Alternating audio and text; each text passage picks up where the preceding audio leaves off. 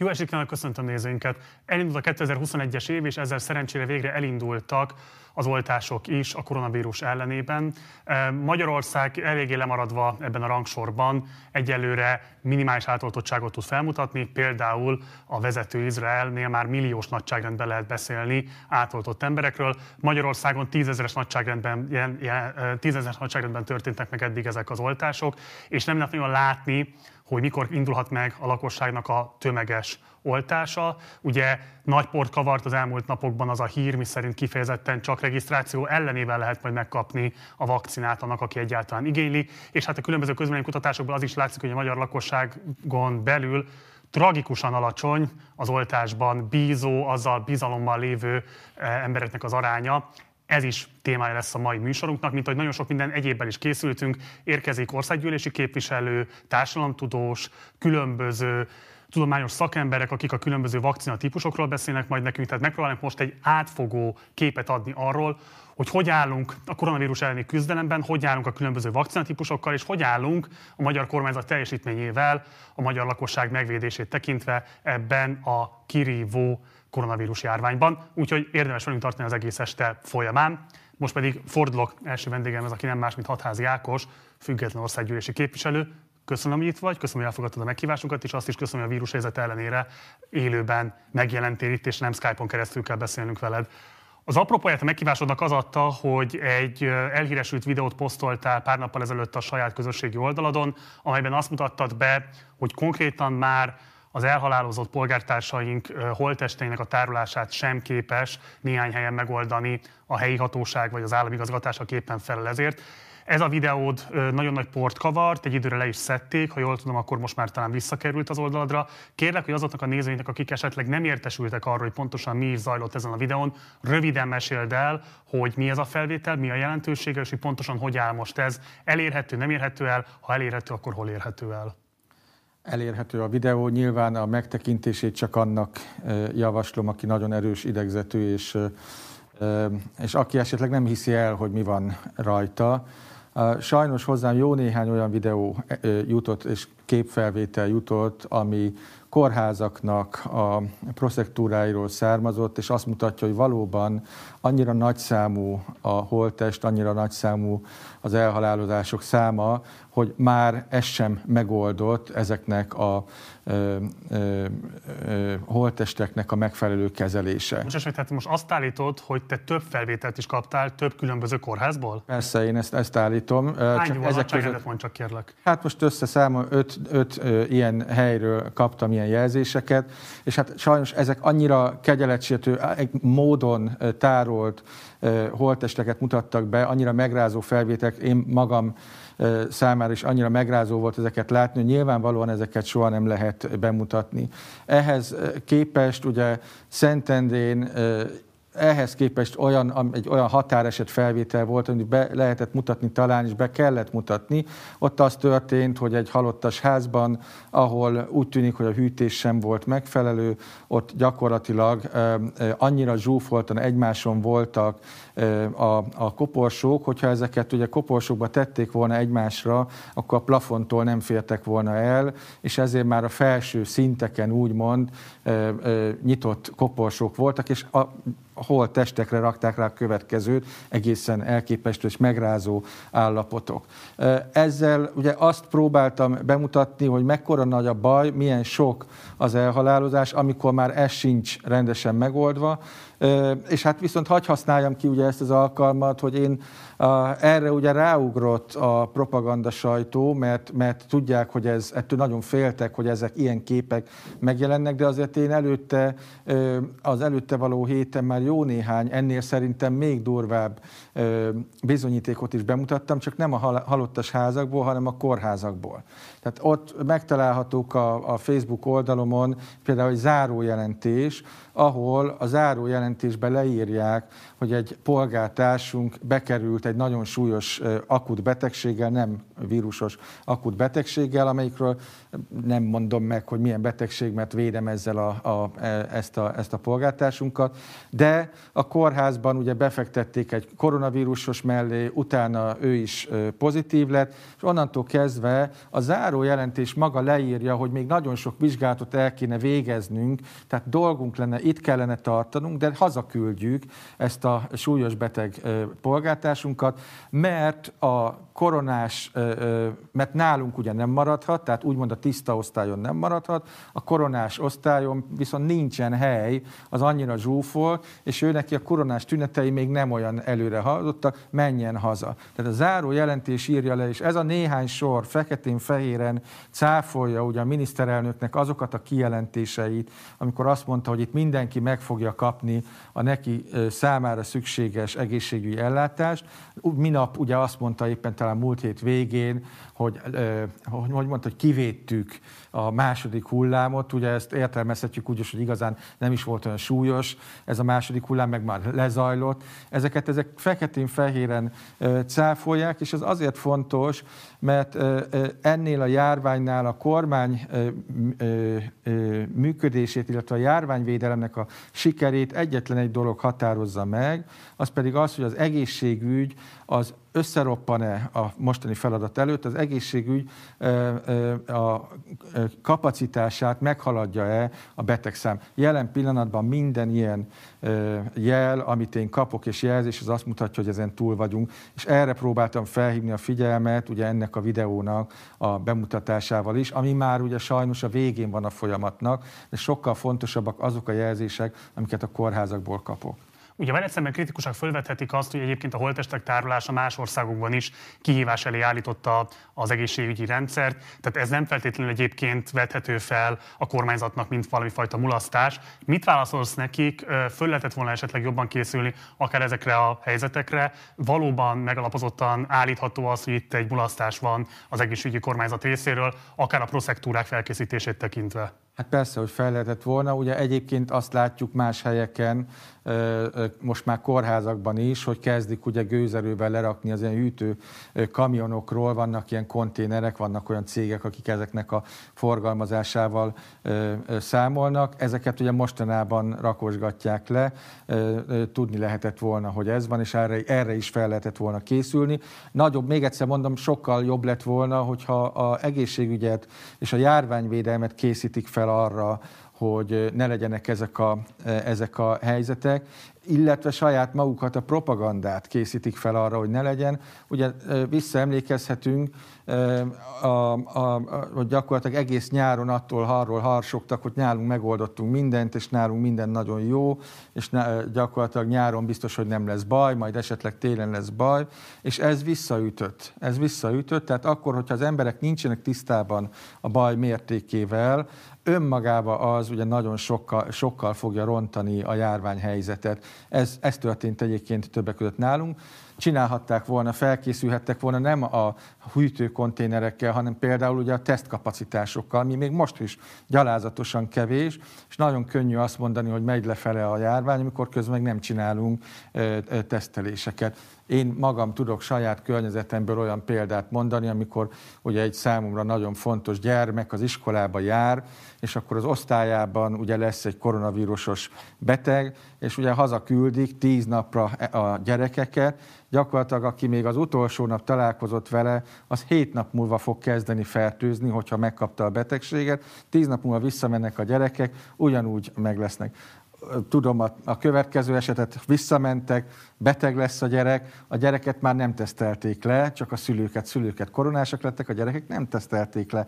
Tehát gyakorlatilag ennél a kormánynál az a baj, hogy amikor elkezdték, meghallották ezt a járványt, nagyon látszik, én a kezdetektől fogva láttam, hogy mi fog történni. Ugye ők tudták azt, hogy ennél a betegségnél fél egy százalék az halálos lesz, tudták azt, hogy néhány százaléknak mindenképpen komoly kórházi kezelésre van szüksége.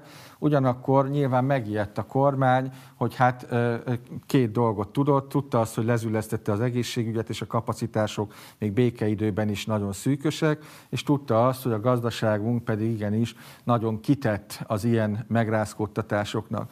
Ilyenkor ugye két dolgot tehetett volna, egy felelős kormány elkezdi a teljes tájékoztatást, az egészen felelős valódi tájékoztatást, elmondani az embereknek, hogy mivel jár az a betegség, mit tudunk csinálni, vigyázzatok, legyetek óvatosak, fogjátok vissza magatokat. A másik stratégia, amit ugye a Balkánon, meg ugye, hát inkább így mondom, diktatórikusabb államokban folytatnak, Oroszországban ezt csinálják, hogy próbáljuk eltitkolni a valóságot az emberek közül, próbál elől, próbáljuk meg minél inkább azt mondani, hogy feledkezzetek el erről, ráadásul ez csak az öregeknek a betegsége. Ugye ezt súlykolják folyamatosan, hogy ez csak az öregeknek, meg a betegeknek jelent veszélyt, és próbáljuk ezzel a gazdaságot úgy, ahogy fenntartani. Nem az a baj, ugye, hogy egy egyensúlyt keresni a járványvédelem meg a gazdaság fenntartása között, hanem az a baj, hogy ők ezt azzal próbálják elérni, hogy oda küldjük a kórházakba a katonákat, nem mondjuk el a kórházi részletes adatokat, nem tesszük ellenőrizhetővé a halálozási adatokat, tehát hogy egy teljesen más, egy putyini modellt kezdtek el követni. És ennek nagyon, ennek nagyon súlyos következményei vannak. Az egyik legaktívabb ellenzéki képviselő, hogy az országgyűlésben, aki a kezdetek óta felhangosítja a különböző kritikákat a koronavírus járvány kezelésével kapcsolatban, szembeszegezve ezeket a kritikákat a kormányzattal.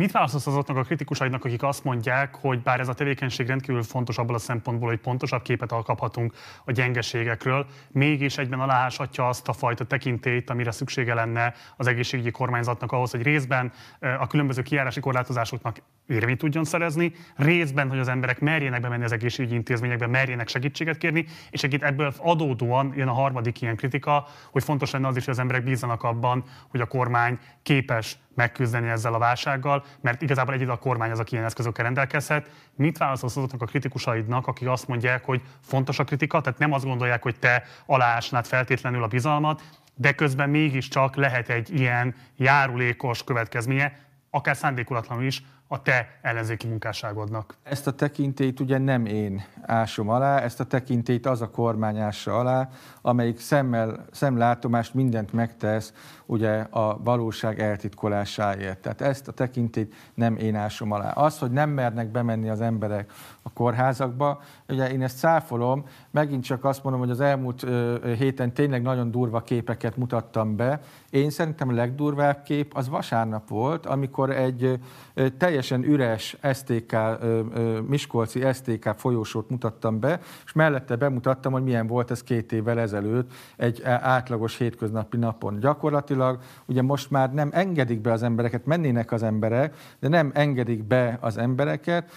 Nyilván részben kapacitás hiány miatt a Szexádi kórház igazgató legalább annyit elmondott, hogy gyakorlatilag aki él és mozog, az ugye a, Covid osztályon már megfordult. Másrészt pedig ugye gyakorlatilag ezzel, ettől próbálják talán remélni, hogy, hogy nem lesz még fertőzöttebb a, a, a, a kórházak, de gyakorlatilag szerintem egyébként ezzel nagyon úgy tűnik, hogy elkéstek. Tehát ezt én ne, nem írom alá, hogy amiatt, hogy elmondjuk a valóságot, emiatt nem mernének az emberek bemenni a kórházba. Az sokkal nagyobb baj, hogy nagyon sok olyan esetet látok, tehát amit az előbb mondtam, hogy, és hallok, hogy hazaküldik. Tehát bemegy a súlyos beteg, és hazaküldik a súlyos beteget, mert azt mondják, hogy hogy, hogy koronás vagy, de a koronaosztályon csak azok vannak, akik már tényleg nagyon súlyos állapotok, oda nem tudlak lerakni, és inkább menjél haza. Tehát ez, ezt a kritikát ezt nem fogadom el. A kormánynak se ugye fogadom el azt a kritikát, amikor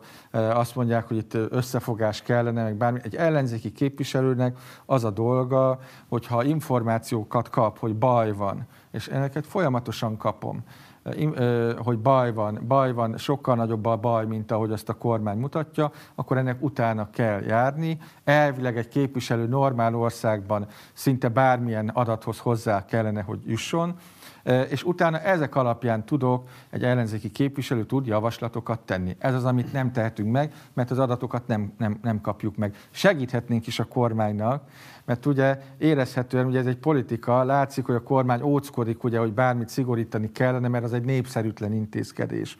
Segíthetnénk a kormánynak azzal, hogyha azt mondjuk, hogy mint ahogy Ausztriában is szükséges volt tovább szigorítani, Szlovákiában is nem voltak elégségesek azok az intézkedéseket, amit a magyar kormány bevezetett, tovább szigorítanak. Segíthetnénk, hogyha látjuk a valódi adatokat, hogy azt mondanánk, hogy igenis, most szigorítani kellene, fogjunk össze, ezt megtehetnénk, de a kormány nem engedi, mert ő inkább a titkolózás mellett döntött. Két eldöntendő kérdés. Az első, hogy be fogod-e magadat oltatni koronavírus járvány ellen, vagy koronavírus ellen, bocsánat. Hát ahogy lehet, akkor természetesen igen. A második, hogy bármilyen vakcint beadnál-e magadnak, amit az Európai Gyógyszerész Ügynökség jóvá hagy. Én nekem van egy, nyilván egy szaktudásom, a jelenlegi vakcinák, amik kilátás alatt vannak, szerintem azokat igen. Az orosz, az orosz vakcinát akkor sem adatnám be, hogyha azt jóvá hagyják, ezt el kell, hogy mondjam. Oké, okay. hadd kérdezek akkor ezzel kapcsolatban valamit, mert ez nagyon fontos. Ugye te is kritizáltad a kormányzatnak azt a húzását, mi szerint központi regisztrációhoz köti azt, ahogy ez most kiderült a napokban, hogy megkaphassák az emberek a, magát a vakcinát, és akkor ez igazából az utolsó kérdésem is egyben hozzád. Tehát te kritizáltad ezt a húzását a kormányzatnak, ugyanakkor azt pontosan tudjuk, hogy nem csak Magyarországon regisztráltatják a lakosságot, és az államnak egy ilyen helyzetben igenis kell tudnia pontos információkkal rendelkezni arról, hogy ki kíván egyébként ezzel önmagától élni a vakcina beadatásával, hogy priorizálni tudja egyébként az eseteket, hiszen szűkösek a vakcina kapacitások pont most a legelején, nem fog tudni mindenki első körben sorra kerülni. Ahhoz, hogy ezt az oltási tervet meg tudja alkotni a kormányzat, szükség lehet egy ilyen adatbázisra. A te megítélésed szerint, és akkor tényleg ez az utolsó kérdés, megalapozottak-e azok a félelmek, hogy csak azért, mert az emberek esetlegesen nem bíznak a kormányzat adatkezelői működésében, emiatt ne regisztráljanak, és mondjanak le önként arról, hogy beoltsák őket. Tudok ilyen, tehát számtalan magán megkeresést keresek, hogy akkor most mit csináljunk.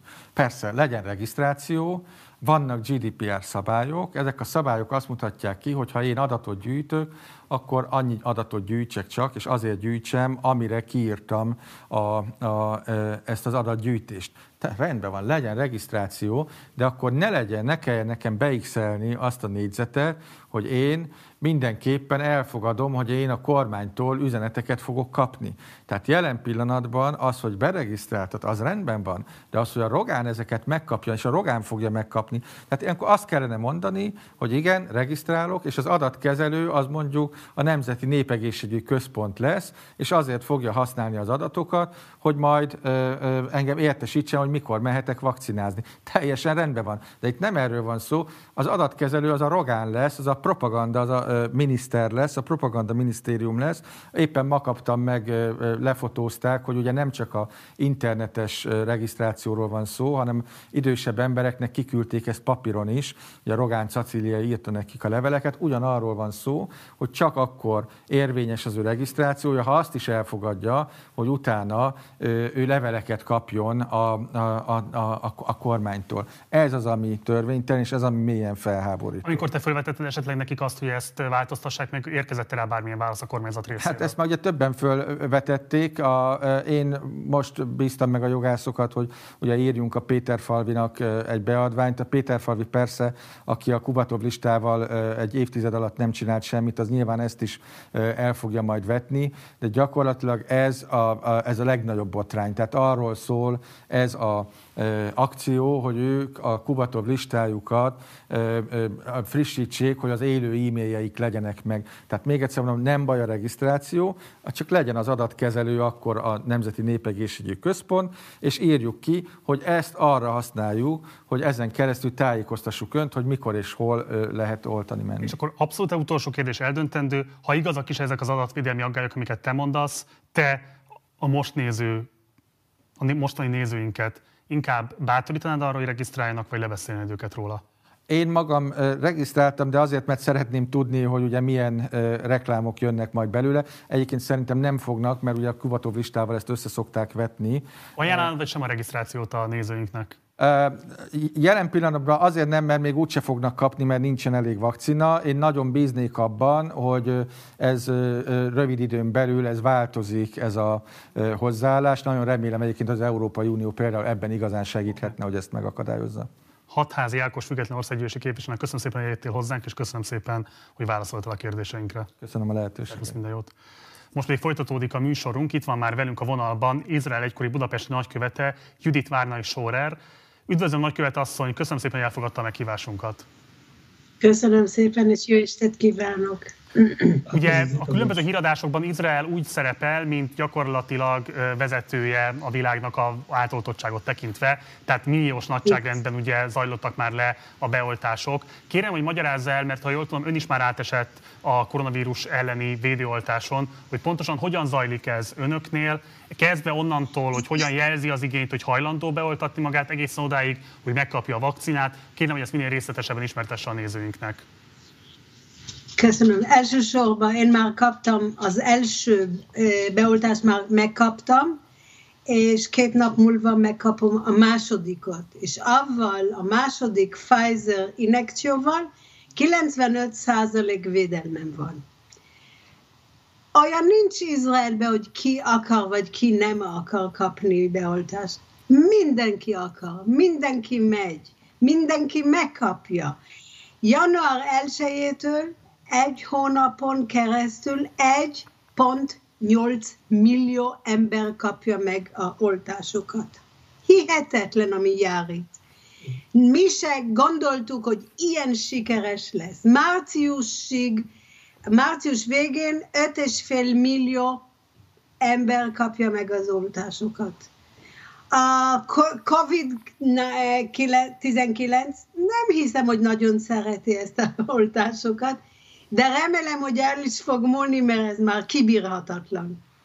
Hogy szóval néz ki ez a valóságban? Erős... Hogy elmesélni, hogy konkrétan hogyan zajlanak az oltások? Tehát milyen terekben, uh, hogyan kell egyáltalán eljutni oda, tehát hogy uh, kérem, mesélne Magyarország, ugye ezek még egyelőre egészségügyi intézményekben zajlanak, önöknél ezek a tömeges oltások, tehát 1 millió 800 ezer ember beoltása egy hónap alatt, az hogy néz ki stadionokban, uh, nagyobb létesítményekben? Nem, nem, nem, nem, nem, nem. Van nálunk négy egészségi biztosító. Négy. És az emberek be vannak eh, regisztrálva minden eh, biztosítónál. És azok fölhívják az embereket, és kezdik hívni őket. Uh-huh. Az első uh, csop, uh, csoport volt a 70-es és fölött. A idősebb emberek. Annak az idősebb embereknek már 70%-át befejeztük és így hívják az embereket, és aki nem kapja meg a meghívást, fölhívja őket, mikor lehet jönni, beírja magát, és elmegy. Csöndbe zajlik ez eh, orvosok nélkül, hanem csak eh, eh, áll, eh, hogy mondják, eh, ápolónők, és van még egy valami, hogy legyen eh, drive-in. Emlékszik, hogy volt drive-in a filmeknek? Kocsival be, bemegy az ember, kiteszi a kezét, kap egy oltást, és tovább folytatódik, csak fölveszik a, a, a adatokat. Minden digitális nálunk. Nincs olyan, hogy kézbe írják. Minden digitális, minden uh, komputerrel megy. De szóval... akkor erősítse meg kérem, tehát önöknél nincsen kormányzati regisztráció, tehát nem kell fölmenni egy honlapra, megadni személyes adatokat, nem, nem kell személyesen nem. jelezni ezt az igényt. Adja, a kormány adja az injekciókat. Ő hozassa be. A Pfizer most minden héten küld egy nagy adagot. Átadja a biztosító, egészségi biztosítóknak, uh-huh. és ők teszik meg a munkát. Nincs semmi kormány hallottam itt a beszélgetést. Nincs semmi kormány beavatkozás. Világos.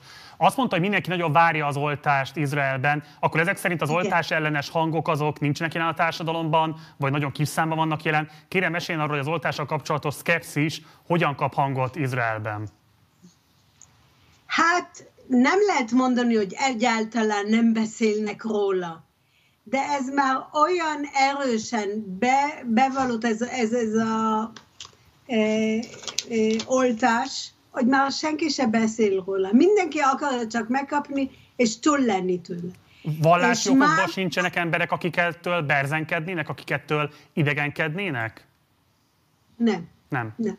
Nem. De ami van, most e héten kezdődik a második akció, szóval a második oltás és eh, állandóan mondják be, és mutatnak embereket, és mindenki már elegünk volt a, a,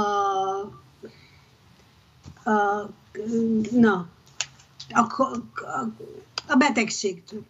Már most pedig le van zárva Izrael. Nem lehet csak kimenni, le vagyunk zárva megint, és reméli mindenki, hogy le fog zajlani a számok, mert nehéz ezt elviselni. De az emberek állnak sorba, hogy tudjanak, tudjanak kapni egy oltást. Nagyon sikeres.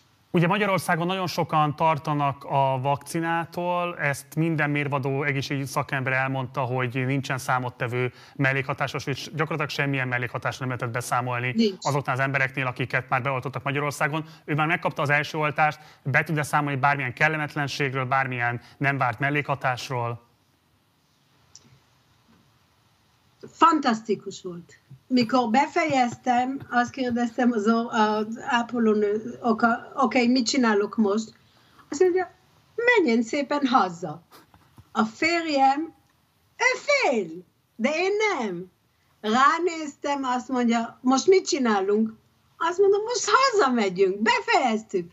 Ez két másodperc, nem több. Nem érz, az ember nem érez semmit, nem fáj nincs semmi, eh, semmi dolog utána nem jön. Azt mondják, hogy a második az komolyabb, és az lehet, hogy kicsit eh, fog zavarni. Zákson. Nem, nem, nem érdekel. És akkor egy záró kérdést engedje még, és aztán majd el kell már búcsúznunk. Ugye Izraelben tavasszal választások lesznek, sokan azzal kritizálják a kormányzatot, hogy nyilvánvalóan azért is pörgeti fel ilyen mértékben az oltási tervet, mert hogy szeretné felmutatni ezeket az eredményeket egyébként majd a kampány hajrájában. Mennyiben tematizálja a politikai közbeszédet az oltás kérdése? Mutatkozik ebben komolyabb törésvonal kormánypárt és ellenzéke között? Nem is vitás hogy igazat mondott most. Mennyire politizált? Minden politizált most, mert már nagyon közel állunk a választásokhoz. Nem lehet széttenni és azt mondani, ez oltás és, és ez választás. Na, egybe van, és igen, ki lesz használva, az oltások ki lesznek használva, nem is vitás. De az emberek okosabbak. Akarnak kapni oltást, és elmennek, és ő, őket nem érdekli most a politikai játék. Elmennek. És nagyban. És 9 millió vagyunk, de márciusig 5,5 millió fog kapni oltásokat. Nagyon-nagyon megható. Judit Várnai Sorer, Izrael egykori budapesti nagykövete. Nagyon szépen köszönöm, hogy rendelkezésünkre állt, és hogy becsatlakozott a műsorba. Jó egészséget kívánok önnek, és köszönöm még egyszer a részvételét. Köszönöm szépen. Köszönöm a meghívást. Mi pedig folytatjuk a műsort. Itt van már a stúdióban velünk Krekó Péter, a Political Capital igazgatója. Szervusz Péter! Szia! Köszönöm a meghívásunkat. Nem tudom, hogy valaha adtál olyan nyilatkozatot, ami ekkora botrányt kavart, valószínűleg egyébként a szándékaitól függetlenül. Ugye mondjuk el a nézőinknek, akik esetleg nem hallottak volna róla, bár azt gondolom, hogy egyébként a kormány média erőteljesen megdolgozott azért, hogy ez minden szegletébe jusson az országnak. Ugye a politikónak adta egy nyilatkozatot, amelyben felhívta a figyelmet arra, hogy a kormányzatnak a korábbi összeesküvés elmélet gyanús különböző kampányai, azok igenis aláshatják a bizalmat a válságkezelésbe, a vakcinába és így tovább a magyar lakosságon belül. Ebből kerekített a kormány sajtó egy egészen szélsőséges mértékű lejárató kampányt a személyed ellen. Kérlek, hogy röviden foglald össze, hogy azóta, hogy adtad a politikónak ezt az interjút, amit azt gondolom, hogy te is nagyon ártatlan leíró jelleggel tettél meg, egészen mostanáig mi volt az a támadás sorozat, ami a személyed ellen irányult, és hogyan értékeled ezt? Különösen azért is egyébként, mert aminek most a tárgya lettél elszenvedője, az neked egyébként egyben kutatási területed is. Igen, nagyon köszönöm a meghívást, és, és hát az a helyzet, hogy szerintem az ember tehát, hogy ugyebár van a, a kulturális antropológus lennék, akkor azt mondhatnám, hogy résztvevő megfigyeléssel vagyok jelen. Elszenvedő megfigyeléssel inkább akkor talán. Igen, elszenvedő megfigyeléssel adott esetben a, a, a, a dezinformáció kutatásában, de, de viccet félretéve szerintem az ember azokat a az eseményeket, amelyek vele személyesen történnek, azokat kevésbé jól tudja kielemezni, de megpróbálok rá valami magyarázatot adni. Annyiban pontosítanám, amit elmondtál, hogy, hogy én még annyit sem mondtam, hogy összeesküvés elméleteket gyárt a kormány, én annyit mondtam mindössze, hogy az orosz és kínai vakcinákkal kapcsolatos kicsit túl hangos kormányzati kommunikáció egy olyan kontextusban, amikor ezeket a vakcinákat még se nem engedélyezték, sem nincsenek karnyújtásnyira, egy olyan helyzetben, amikor tudjuk az kutatásokból, mind a kettő nagyon népszerűtlen, az orosz vakcinát a társadalom 7%, a kínai vakcinát a 4%-a lenne hajlandó mindössze beadatni magának. Tehát egy ilyen helyzetben, ha túl sokat beszélnek az orosz és kínai vakcinákról, akkor ez bizalmatlanságot kelthet a társadalomban, és a kormány szándékán kívül erősítheti az oltásellenességet, ami végül Orbán Viktorra hullhat vissza politikailag. És ebből állt elő az a teljesen elképesztő narratíva, hogy én az ellenzéknek adnék tanácsot arra vonatkozóan, hogy, hogy oltásellenességgel kéne kampányolnia. Na most ez nagyjából olyan engem és a politikai kapitált oltásellenességgel vádolni, mint hogy ha mondjuk azt mondanánk Donald Trumpra, hogy túl elfogult a Black Lives Matter movement szembe. Tehát, hogy ő egy, ő egy antifa, és egy, egy szélsőséges antifa. Tehát, hogy teljesen abszurd, hogy bár mi, mi sok százszor hívtuk fel arra a figyelmet, hogy milyen fontosak az oltások általában, és különösen a koronavírus elleni harcban. És hát ugyebár a nyilatkozatot annak ellenére értelmezték szándékosan félre, hogy van már egy hivatalos fordítói szakvélemény, ami egyértelművé tette, hogy ez a mondat ez Orbánra vonatkozik, és nem az ellenzékre. Ha az ember csak beírja a Google Translate-be, akkor is jól adja ki, illetve maga a politikó is egyértelművé tette, hogy, hogy, hogy kiforgatták a szavaimat. Természetesen ez a, ez a, a propagandagépezetet nem zavarta, tehát a tények ott, ott egyértelműen nem jelentek meg. Mi történt ezután? gegaan adtam ezt a nyilatkozatot, 26-án jött le a cikk, 29-én írta a Magyar Nemzetben egy általam nem ismert újságíró, hogy teljesen elképesztő cikket, ahol ezt a nagyon vad, tényleg az alul, legkeményebb alulfólia sisakosok által is azért, hogy szerintem, hogy elismeréssel nézett, összeesküvés elméletet előadta. Másnap erre Bájer Zsolt rácuppant, és egy, egy hát elég primitív publicisztikában ilyen, ilyen, hát ilyen fröcsögve és habzószájjal kelt ki ellenem. Aztán utána volt körülbelül mostanáig olyan 150-200 média megjelenés, amiben szintén ezt az összes elméletet terjesztették. A miniszterelnök elmondta a, a január, januári rádióinterjújában, hogy ennek a mondatnak a hallatán, hogy hogy a gonoszságnak nincs határa, és őszintén nagyon örülök annak, hogy, a, hogy az országban ezek szerint nincsen fontosabb probléma, mint az én nyilatkozatom, hogy a miniszterelnöknek is erre van ideje, hogy erre reagáljon. Utána még Kocsis Máté, Dömötör Csaba, Mencer, Tamás és más kormányzati politikusok erre mind ráugrottak, és, és még úgy látszik, hogy folytatódik ez az ügy, és számomra ennek az egésznek, hogy ezt mind, bocsánat, hogy ilyen hosszan mondtam ezt el, rengeteg fenyegető üzenetet kaptam, sokkal többet, mint eddig bármikor, pedig azért régóta kommentálom a, a politikai eseményeket, és szélsőbb kutatással is sokat foglalkoztam.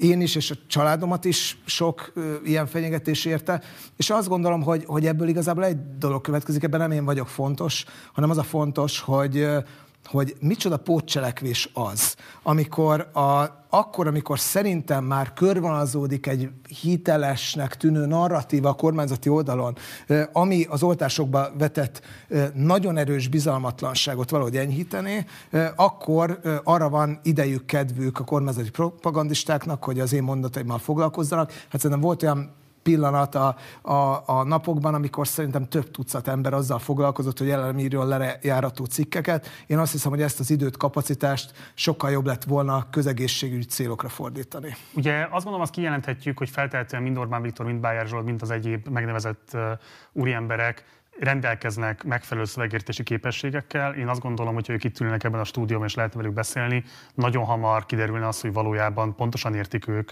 hogy mit jelentenek a te szavaid. Ezt nagyon nehéz nem szándékoltan olyan olvasattá fordítani, mint amivel ők egyébként éltek veled kapcsolatban. Tehát nyilvánvalóan nem az a helyzet állt elő, hogy itt jó hiszeműen ők meglettek tévesztve a politikó által vagy általad, hanem nagyon jól jön nekik az, hogy most egyébként körülötted verhetik a habot, és egyébként ezzel is időt nyernek. Nekem ennek az egésznek a szélsőséges mértéke valahogy azért azt jelzi, hogy igazából pont ez világít arra, hogy valószínűleg tényleg nagy lehet a baj, tényleg komoly információs hiátus lehet a tekintetben, hogy hogy állnak most a védekezési intézkedések, mi van egyébként a kórházakban, hogy amire Hatházi Ákos ebben a székben beszélt korábban, tényleg van-e ilyen kirívó probléma együttes a különböző proszektúrákon, és így tovább. Tehát, hogy nekem ez az ügy, ami körülötted kirobbant, leginkább arra irányította rá figyelmet, hogy az, amit így a ellenzéki nyilvánosságban nem túl sok hitelt érdemlően folyamatosan lehetett hallani, hogy hát azért nem tud megküzdeni a kormányzat ezzel a vírussal, sokkal nagyobbak a halálozási számok, ugye egészen kirívó konteok is előfordulnak most már sajnos,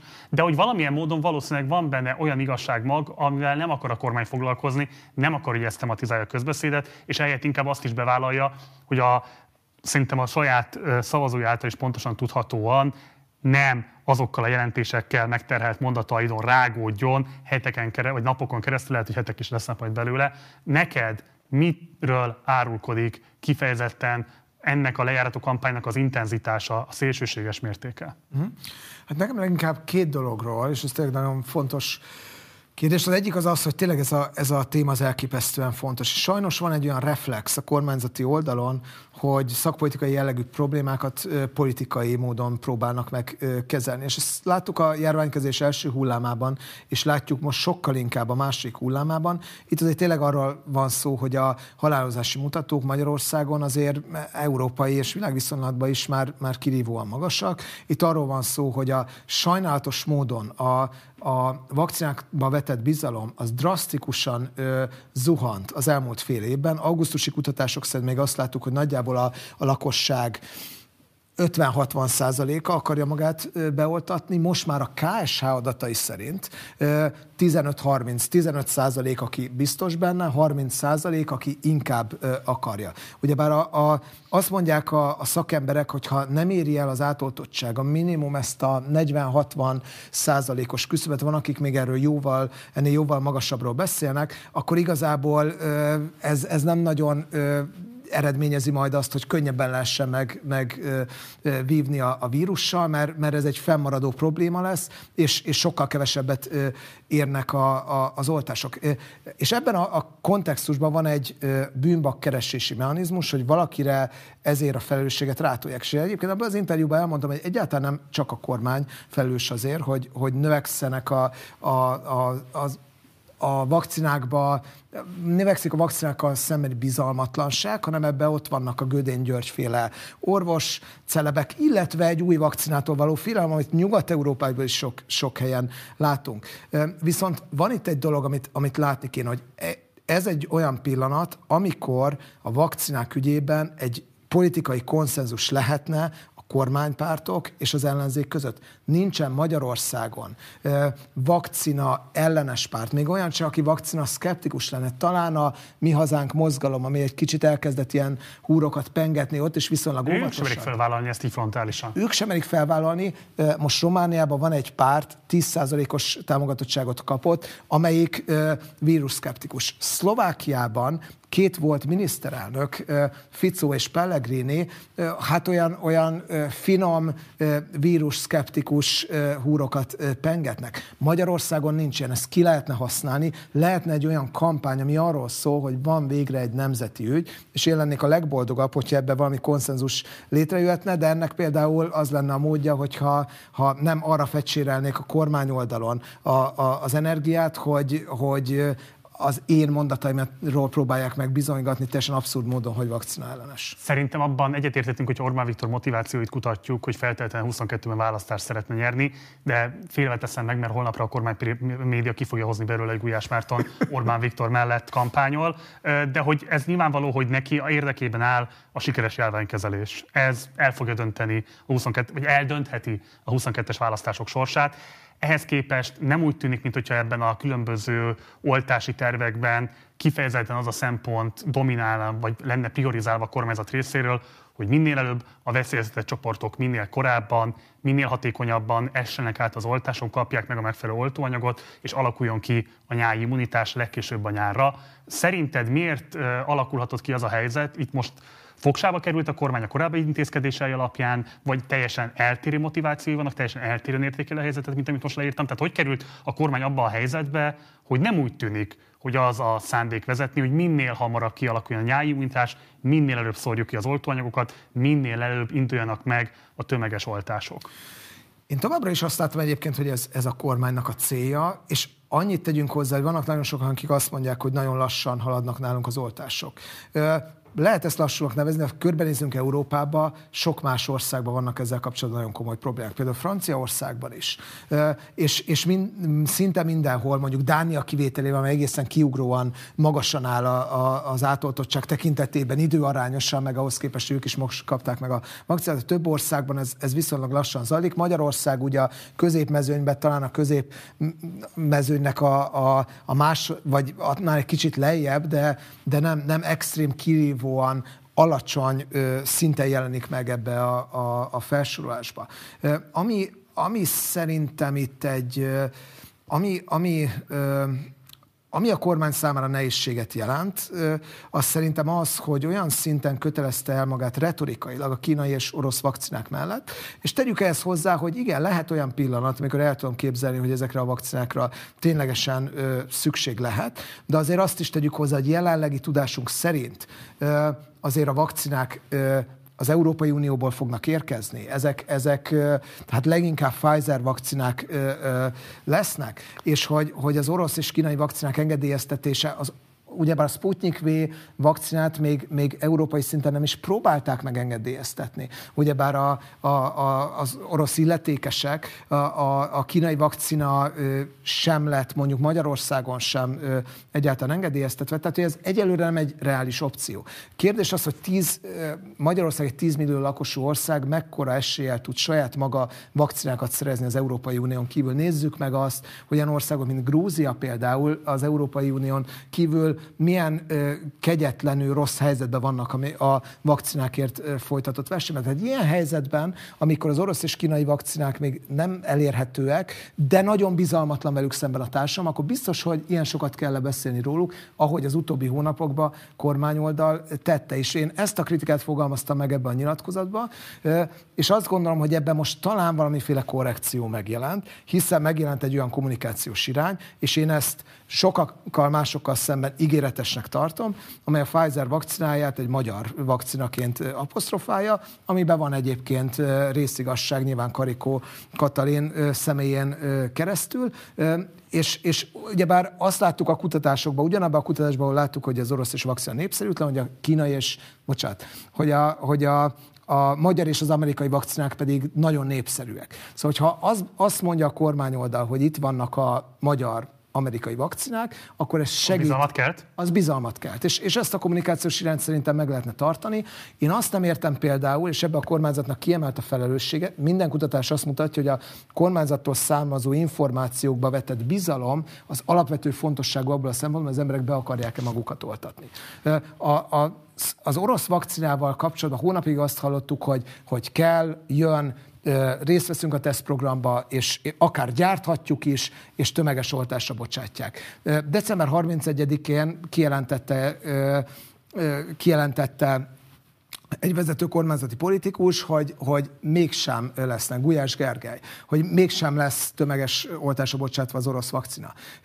Pénteken pedig egy rádióinterjúban megint megemlítette a miniszterelnök, hogy, a, hogy, hogy az uniós vakcinákon kívül lehet, hogy orosz-kínai vakcinára is szükség lesz. Itt Miért kell minden héten ebben az ügyben mást mondani? Szerinted ez, ez, ez szervezetlenség, inkompetencia, vagy épp ellenkezőleg tudatos, kommunikációs zavarkeltés annak érdekében, hogy növeljék a bizonytalanságot? Én nem hiszem, tehát én nem hiszem, hogy érdeke lenne a kormánynak, hogy növelje a bizalmatlanságot, bizonytalanságot az oltásokkal kapcsolatban. Szerintem ők, ők csökkenteni szeretnék a vakcinálásságot, és ez a, mondom, ezek a miniszterelnöki mondatok a, a magyar, ki, e, amerikai vakcináról, ezek szerintem tudatosan, kutatások alapján jól lettek kitalálva. Miért kell ebbe belekeverni azokat a vakcinákat, az orosz vakcinákat, amire egyébként ugyebár e, nagy valószínűséggel Magyarország nem nagyon tartat igényt. Olyan országok állnak előttünk a sorba, mint Brazília, mint India, egy picit nagyobb piaccal, mint, mint Magyarország. Én azért azt valószínűsítem, hogyha lesz elege elegendő vakcina, nincs egyébként, mert, mert hiányosak az orosz gyártókapacitások, akkor ők jóval előbb fogják megkapni, mint mi. Viszont ugyebár az orosz, ö, orosz államnak, a kínai államnak nagyon jól jön az, hogy van olyan Európai Uniós tagállam, ahol ilyen sokat beszélnek az orosz és a kínai vakcinákról, és, és az orosz és kínai sajtóban egyébként Magyarországot ilyen bezzeg országként is említik, csak az a baj, hogy ugyebár most nyugati vakcinák vannak az Európai Unióból, és volt egy olyan kormányzati kommunikációs irány, és ez a kormányzati sajtóban is megjelent, hogy nem jön a nyugati vakcina, hogy, hogy gyanúsak a, a nyugati vakcinák. Én azt gondolom, hogy azt a két hónapot, amit az elmúlt hónapban ilyen nagyon kaotikus, ellentmondó, és szerintem a bizal, közbizalmat nem építő kommunikációval töltött a kormány, ezt most felválthatna egy sokkal konstruktívabb, ehhez az, az is szerintem nagyon jó lépés lenne, hogyha mondjuk leszállnának rólam, és helyettem inkább a, a vakcinák témákról beszélnének többet. Azt mondod, hogy a kormánynak érdeke az általános közbizalmat építeni a járványkezelés kapcsán. Szerinted miért nem voltatja be magát Orbán Viktor? Két verziót szeretnék itt vázolni előtted. Ha valamelyikkel egyetértesz, akkor válasz ki, ha egy újabb harmadik verzió a sajátod, akkor azt mondd el. Arról van szó, hogy nem akarják azt a képet mutatni, hogy kvázi az elit előbb kap védettséget, mint egyébként a köznép, avagy B, itt is megjelenik az, hogy mivel nagyon alacsony a bizalom, a közbizalom a különböző oltóanyagokban, egyáltalán az oltással szemben, hogy nem akarják magukra húzni esetlegesen ezt a népszerűségvesztést.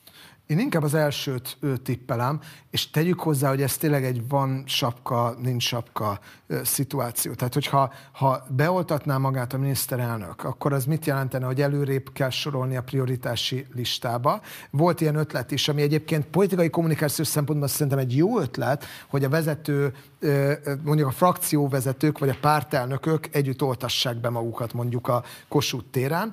Én azt hiszem, hogy akkor lenne egy olyan nagyon erős narratív, hogy na, bezegők előbb megkapták, mi, mm-hmm. pedig a, a, mi pedig a pornép, meg itt várhatunk egy csomó hónapot. Hogyha és, és szinte biztos vagyok benne, emlékezünk arra, hogy amikor a miniszterelnök beoltatta magát influenza elleni védőoltással, akkor milyen sok kritika érte egyébként emiatt, hogy bezzeg a többieknek nem jut neki, igen, uh-huh. és, és egy több komponensű, mint a köznépnek, tehát akkor ez lenne a kritika, hogyha beoltatná magát, most pedig az a kritika, hogy miért nem oltatja be magát, mert, mert ezzel, ezzel a, egyébként a bizalmat erősíteni. Egyébként azt gondolom, hogy ha vezető politikusok együtt, csak egy székbe leülve meg megfogalmaznák azt az üzenetet, hogy én is le, beoltatom magam, én is beoltatom magam, stb. És aztán egyébként ezt megtennék kamerák előtt, amikor rájuk kerül az oltási sorrendben a sor, még nem tudjuk pontosan, hogy a tömeges oltásoknak ugyebár mi lesz a sorrendje, ez nagyon erős lenne. Hogyha politikán túli szereplők, akikben sokkal nagyobb a közbizalom Magyarországon, sportolók, zenészek, színészek tudnának a nyilvánosság elé eseteket megfogalmazni, hogyha, hogyha hiteles hangok, mint hallhattuk itt az előző interjúba, számolnának be a személyes élményeikről arról, hogy hát a mellékhatások elhanyagolhatóak, és egyébként milyen csodálatos dolog a vakcina, akkor akkor szerintem bízhatnánk abban, hogy a most nagyon erős vakcina szkepszis az ilyen személyes történetek hatására és a meggyőző hangok hatására visszaszorulna, és ez szerintem én továbbra is bízom abban, hogy ez megtörténik, és vannak egyes országokban, szerintem Izrael ebből a szempontból jó példa, arra mutató jelek. ország ugye Orbánék szempontjából is. Igen, igen, és vannak arra mutató jelek, hogy a, hogy a vakcinákkal szembeni ellenérzéseket azért képes tompítani az, amikor tömegesen jelen vannak a az oltások, és, és egymás után oltatják be magukat a közvélemény által hitelesnek tekintett szereplők. Ugyebár kirívón alacsony az oltásokkal szembeni bizalom, de közben nincsen igazából olyan hatása, vagy egyébként nem jelent veszélyforrás tekintetlenül alacsony a rendelkezésre álló vakcináknak a száma. Egy záró kérdéskör, és kíváncsi vagyok még ebben a kérdésben a véleményedre. Um, ugye előzőekben hosszan beszéltünk Hatházi Ákossal arról, hogy a kormányzat által regisztrációhoz kötött jelentkezés az mennyiben ássa alá tovább ezt a bizalmat, esetleges bizalmat a vakcinában, mennyiben építheti esetleg azt a szkepszist a kormányzattal nem szimpatizálók körében, hogy itt konkrétan egy adathalászat zajlik. A te megítélésed szerint érdemesek-e ezek a kritikák arra a, kezelé, a, figyelmünkre? Érdemes-e emiatt lemondani a, a lakosságnak, a nézőinknek arról, hogy regisztráljanak és minél előbb sorra kerüljenek az oltóanyagért? Mit gondolsz erről a kérdéskörről? Én magam nem vagyok informatikai szakértő, és nem, nem is szeretnék nagyon abba belemenni, hogy ez lehet-e adathalászat alapja. Én, én abba az, azok az információk, az a nagyon kevés információ, amit magunkról meg kell adni azon a honlapon. Én azt hiszem, hogy azt politikai célokra nem különösebben lehet felhasználni. Azok az információk szerintem azért megvannak sok helyen, sokaknak. Én, én azt gondolom, hogy, hogy nincsen egyelőre arra vonatkozó információ nálunk, hogy ezzel a, az adattal vissza akarnának élni. Én ennek tükrében, bár nem vagyok ebben illetékes, én azt gondolom, hogy én inkább arra biztatnék mindenkit, hogy regisztráljon. Mi magunk regisztráltunk egyébként. Én, a, én a, az informatikai problémákon túl azt tartom inkább egy, egy súlyosabb problémának, és ez megint a kormányzati kommunikációnak a, a, az egységének a hiányáról árulkodik, hogy minden héten mást hallunk arra vonatkozóan, hogy regisztrálni kell-e ahhoz, hogy megkapjuk a védőoltást. Én, én azt gondolom, hogy ha valaki védőoltást akar kapni, akkor az azt szerintem nem nagyon járhat rosszul, hogyha ezeket az adatokat megadja, de mondom, én nem vagyok informatikai szakértő, úgyhogy én, én nem tudok arról nyilatkozni, hogy ez üthet erést a számítógépünk informatikai pajzsán. Mi én és a családom regisztráltunk, és szerintem, hogyha valaki oltáshoz akar jutni, akkor valószínűleg az a legjobb lépés, hogyha ezt, ezt megteszi. A regisztráció kérdéséről mindjárt majd a következő vendégünkkel fogunk beszélni. Hozzád egy záró kérdés. Tervezel jogi lépéseket, fogsz-e perelni a személyeddel kapcsolatban megfogalmazott fake newsokkal kapcsolatban? Lesz-e ilyen folytatása ennek az ügynek? Természetesen lesz, éppen most a közelmódban két héttel az ügy előtt, úgyhogy lehet, hogy ennek hatása volt az ügyre is. Nyertünk egy, egy pert a, a kormányzati hát lejárató média három zászlós hajója ellen, a figyelő, az Origo és a 888. Most hát sokkal jóval több médiumot fogunk tudni majd beperelni. Én nem örülök ennek, hogy ezt jogi, ugye jogi harcokkal kell foglalkoznunk, de muszáj lesz. A Magyar Nemzet, a Hír a, a közmédia több ö, orgánuma, illetve más médiumok ellen is, és, és személyiségi jogi pert is indítunk, többek között Bájer Zsolt, illetve a, a cikkek szerzői, és Mencer Tamás ellen is, úgyhogy ö, vívjuk a jogi harcot, ö, és, és mindenhol elmondjuk a véleményünket, ahol lehet. A probléma az ugye bár, hogy a bírósági döntések lassan születnek meg, az álhírek pedig nagyon gyorsan terjednek. Péter, akkor hajrá! Sok sikert a jogi elégtételez. Ha esetleg sérelmi díjat is kapnál, akkor annak egy részéből esetleg vásárolj vakcinát a magyar államnak, ezzel is segítve a minél előbbi átoltottság elérését. Majd próbálom a kapcsolatomat mozgósítani ez ügybe. Nagyon köszönöm, hogy itt voltál. Jó munkát neked, köszönöm, hogy rendelkezésünkre álltál. Köszönöm. És akkor most folytatjuk a műsort. Itt van már a vonalban velünk Asbót Márton, a TASZ munkatársa. Szervusz Marci, köszöntelek a műsorban. Szia, köszöntöm a nézőket.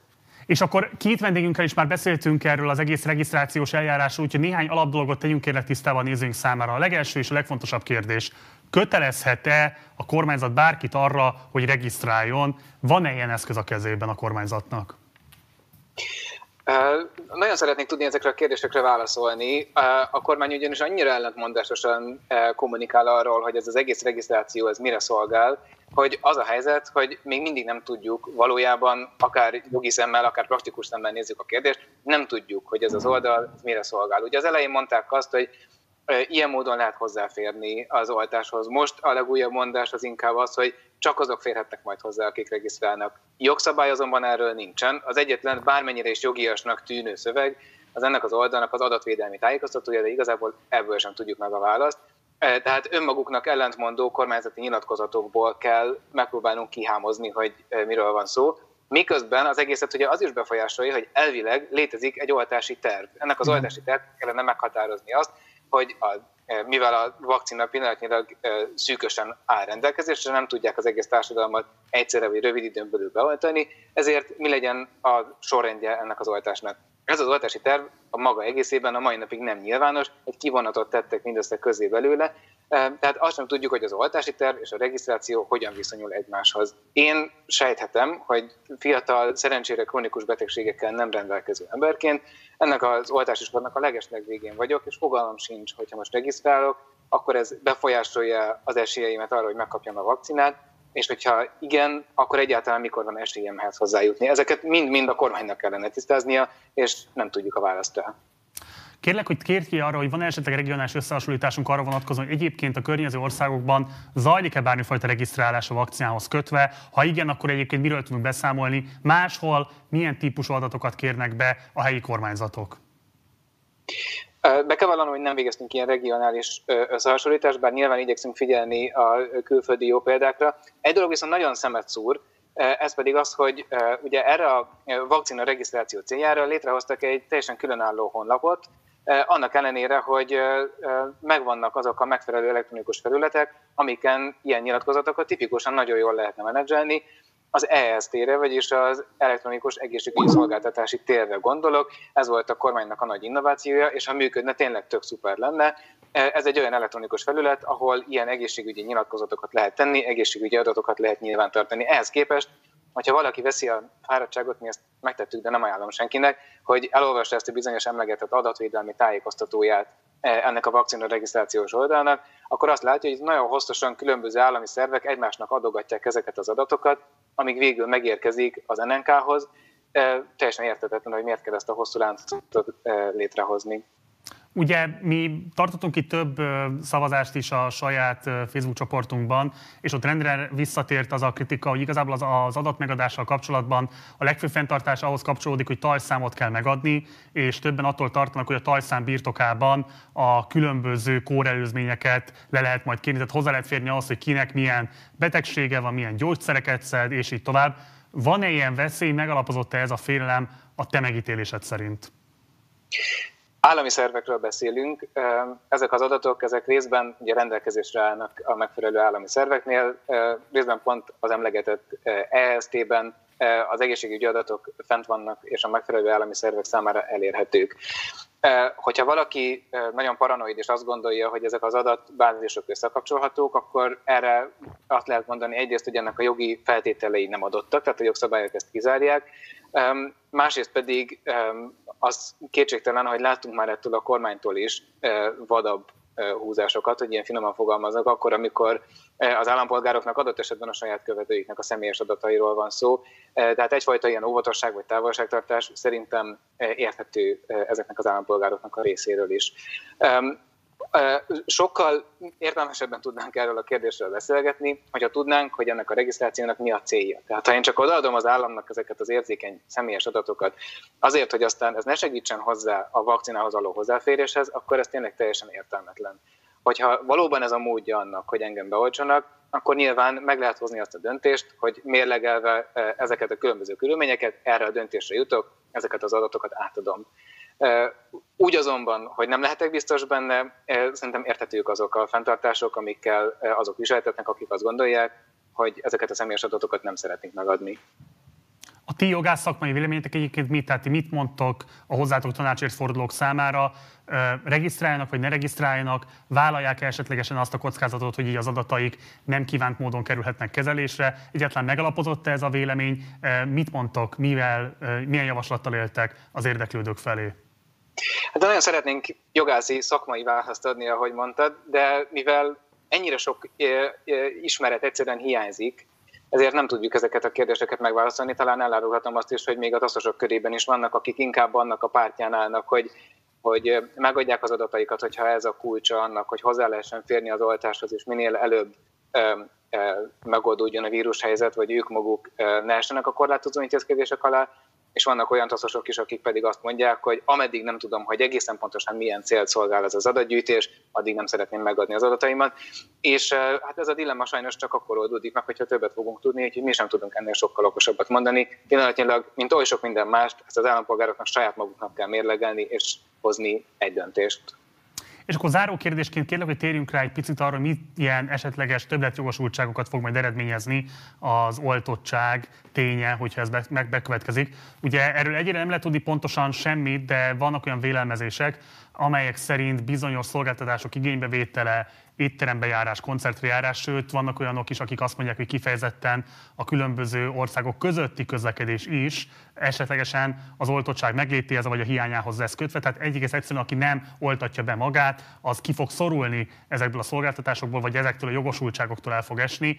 A te megítélésed szerint megalapozottak-e ezek a félelmek, tényleg lehet-e látni, van-e bármi arra utaló jel, hogy a kormányzatnak vagy más kormányoknak Európai Unión belül áll ilyesmi a szándékában, hogy a bizonyos, mondom még egyszer, ilyen szolgáltatások használatát vagy igénybevételét, illetve a közlekedés szabadságát azt az oltottsághoz kössék?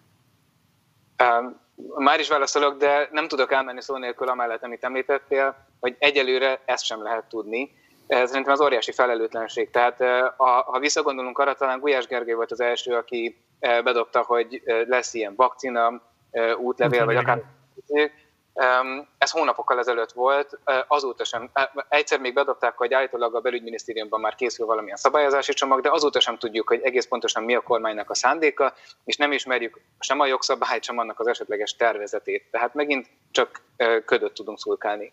A másik dolog, amire felhívnám a figyelmet, az, az hogy te is így fogalmazod meg a kérdést, és akkor beszélnek róla, általában ez a dolognak a narratívája, hogy milyen többletjogosultságok fognak azoknak járni, akik beoltatják magukat azt gondolom, hogy ez nem a helyes megközelítés, ugyanis az a kérdés, hogy, hogy ezek akik, az emberek, akik beoltatták magukat, ők valójában mentesülnek azok alól a jogkorlátozások alól, amik pillanatnyilag mindannyiunkat sújtanak. Az utazási korlátozástól elkezdve a kiárási korlátozás, a maszkviselés szabálya, stb. stb.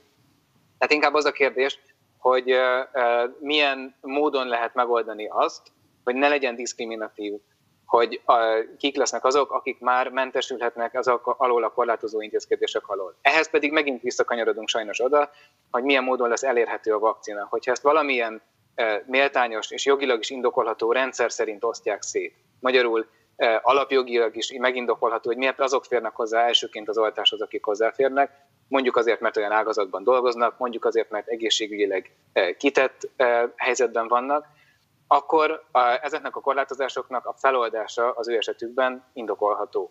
Hogyha ez nem így történik, akkor az jogi problémákat is jelent. De nagyon teoretikusan beszélgetünk, hiszen nem tudjuk, hogy a kormánynak e, e, mik a szándékai. Még egy dolgot hozzá kell tennem, e, hogy a diszkrimináció problémája az egyébként is felmerül, e, hogyha e, ugyanis mondjuk minden üzletben vagy minden légitársaságnál azt mondják, hogy innentől kezdve csak azokat fogadják, akik e, már rendelkeznek oltással, ezt akkor lehet jogszerűen megtenni, hogyha e, mindenkinek van lehetősége hozzáférni e, az oltáshoz, és szabadon tudja meghozni azt a döntést, hogy ő vállalja mondjuk, hogy nem utazik repülővel, cserébe azért, hogy ne oltathassa be magát. Akkor, hogyha úgy csújtják ezek a rendelkezések az embereket, hogy közben nem férnek hozzá az oltáshoz, és nem tudják beoltatni magukat, úgy ez egy aránytalan korlátozásnak gondolható. Nagyjából ennyit lehet ezt hiszem egyelőre elmondani erről, és továbbra is csak azt hangsúlyozni, hogy a kormánynak rendkívül sok tennivalója lenne, részben az egyenes kommunikáció, részben pedig a szabályok megalkotása terén.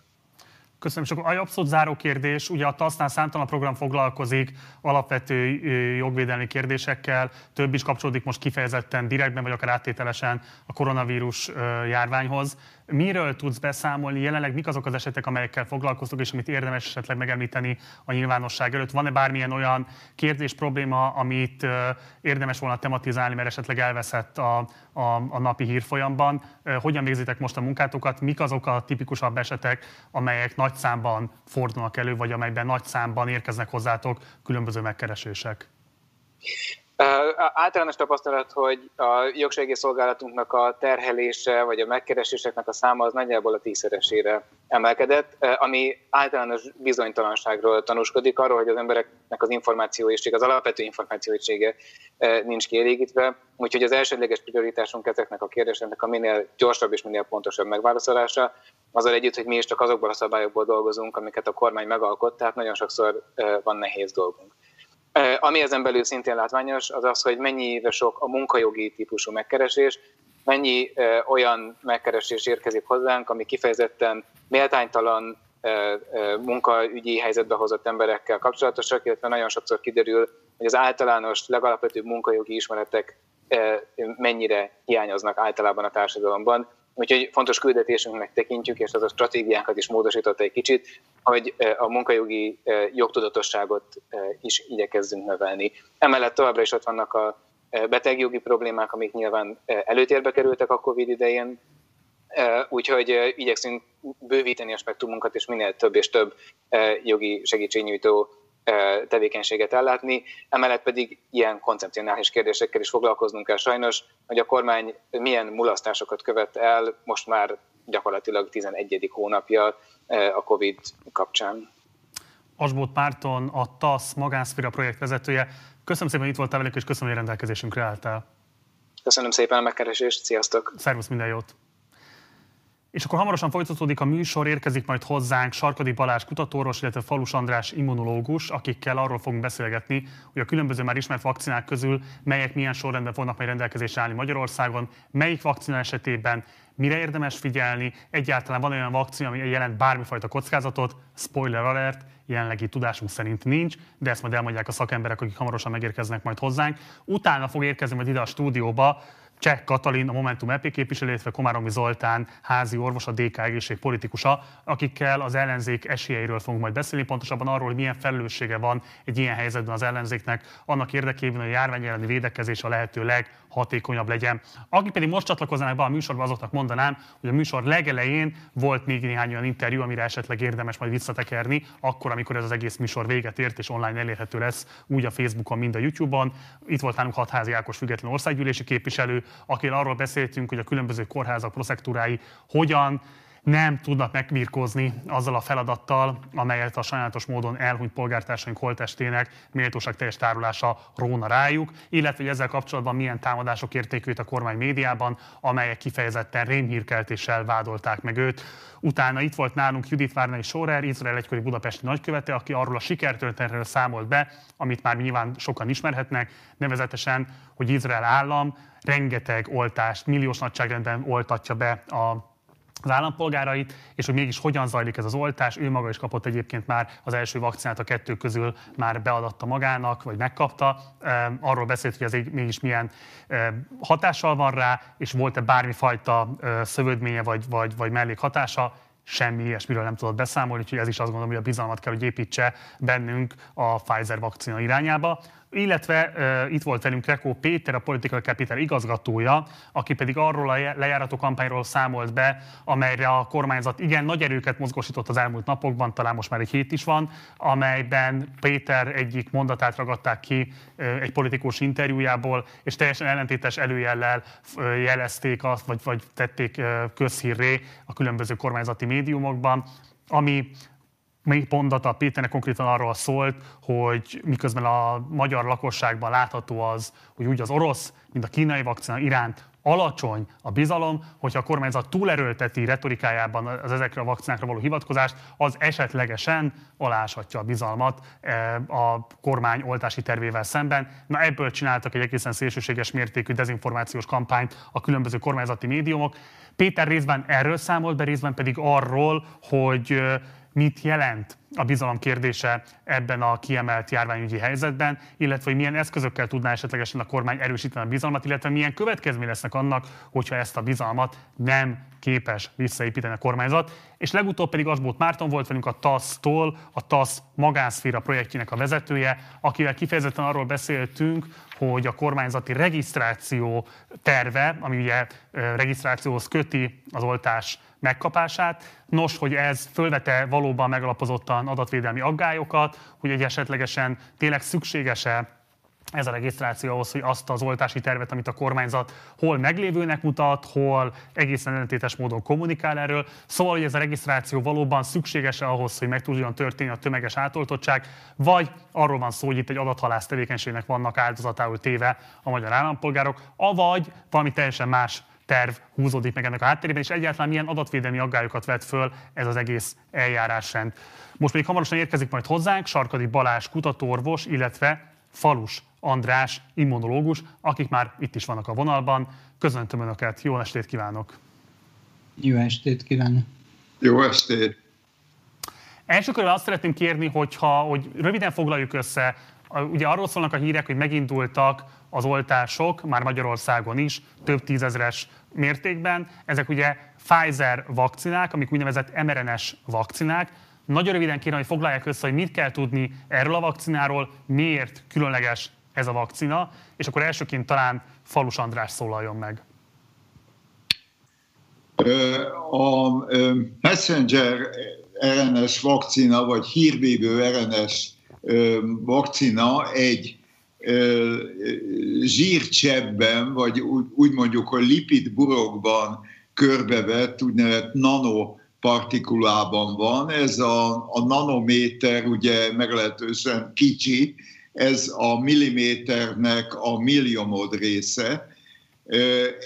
ebben a kis hólyagocskában csak a hírvívő RNS van, tehát ez egy olyan vakcina szemben a, a sokszor alkalmazott úgynevezett hagyományos vakcinával, ahol általában legyengített vírusokat, vagy előtt vírusokat használtak, vagy pedig egy olyan megoldást választottak, például az influenza, az egyik fajta influenza vírusnál, hogy a vírus felszínéről levagdosták a különböző fehérje komponenseket, és ezzel immunizálnak. Ez a, van egy másik megoldás, ez is viszonylag új, hogy egy ártalmatlan vírus vektorba, mint egy hordozóba, mint egy mozdonyba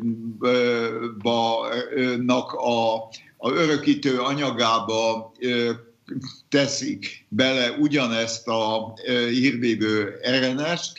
Ez, ez a vírus, ezek egyébként adenovírusok teljesen ártalmatlanok, és csak arra szolgálnak, hogy hordáriai legyenek ennek az mRNS-nek. A Pfizer és a Moderna két nagyon komoly cég, és most jön egy harmadik, a CureVac, amelyik ugyan, ami ezt a módszert alkalmazza, ez a, ez a biotechnológia nem is látott vírust soha, tehát ez egy azért nagyon biztonságos eljárás, mert ez a szintetikusan összerakott messenger RNS, amit a, a vírusnak a örökítő anyagának a, a sorrendjét, a nukleotid sorrendjét már gyakorlatilag január-február óta ismerik, ismerjük. Ez tényleg csak azt a céltáblát tartalmazza, amelyik a vírus felszínén az immunreakcióra készteti az oltás során a szervezetet. Ez a messenger RNS, vagy küldönc, vagy hírvívő RNS nagyjából három nap alatt lebomlik, tehát már csak ezért se és egyéb ö, okokból sem jelent olyan ö, különböző ö, félremagyarázott fake newsokban megjelenő hírt, hogy a beépül mondjuk az izomsejtjeinknek a genomjába. Tehát ez a, ennek a mRNS vakcinának a lényege. András, egyetlen egy megerősítést kérek tőled. Ugye a hírek arról szólnak, hogy nincsen eddig semmilyen ismert szövődmény mellékhatás. Elmondhatjuk azt, és megerősíthetjük a nézőinknek, hogy a több tízezer beadott oltóanyag esetében Magyarországon sem regisztráltak eddig semmilyen szövődményt, vagy nem várt mellékhatást.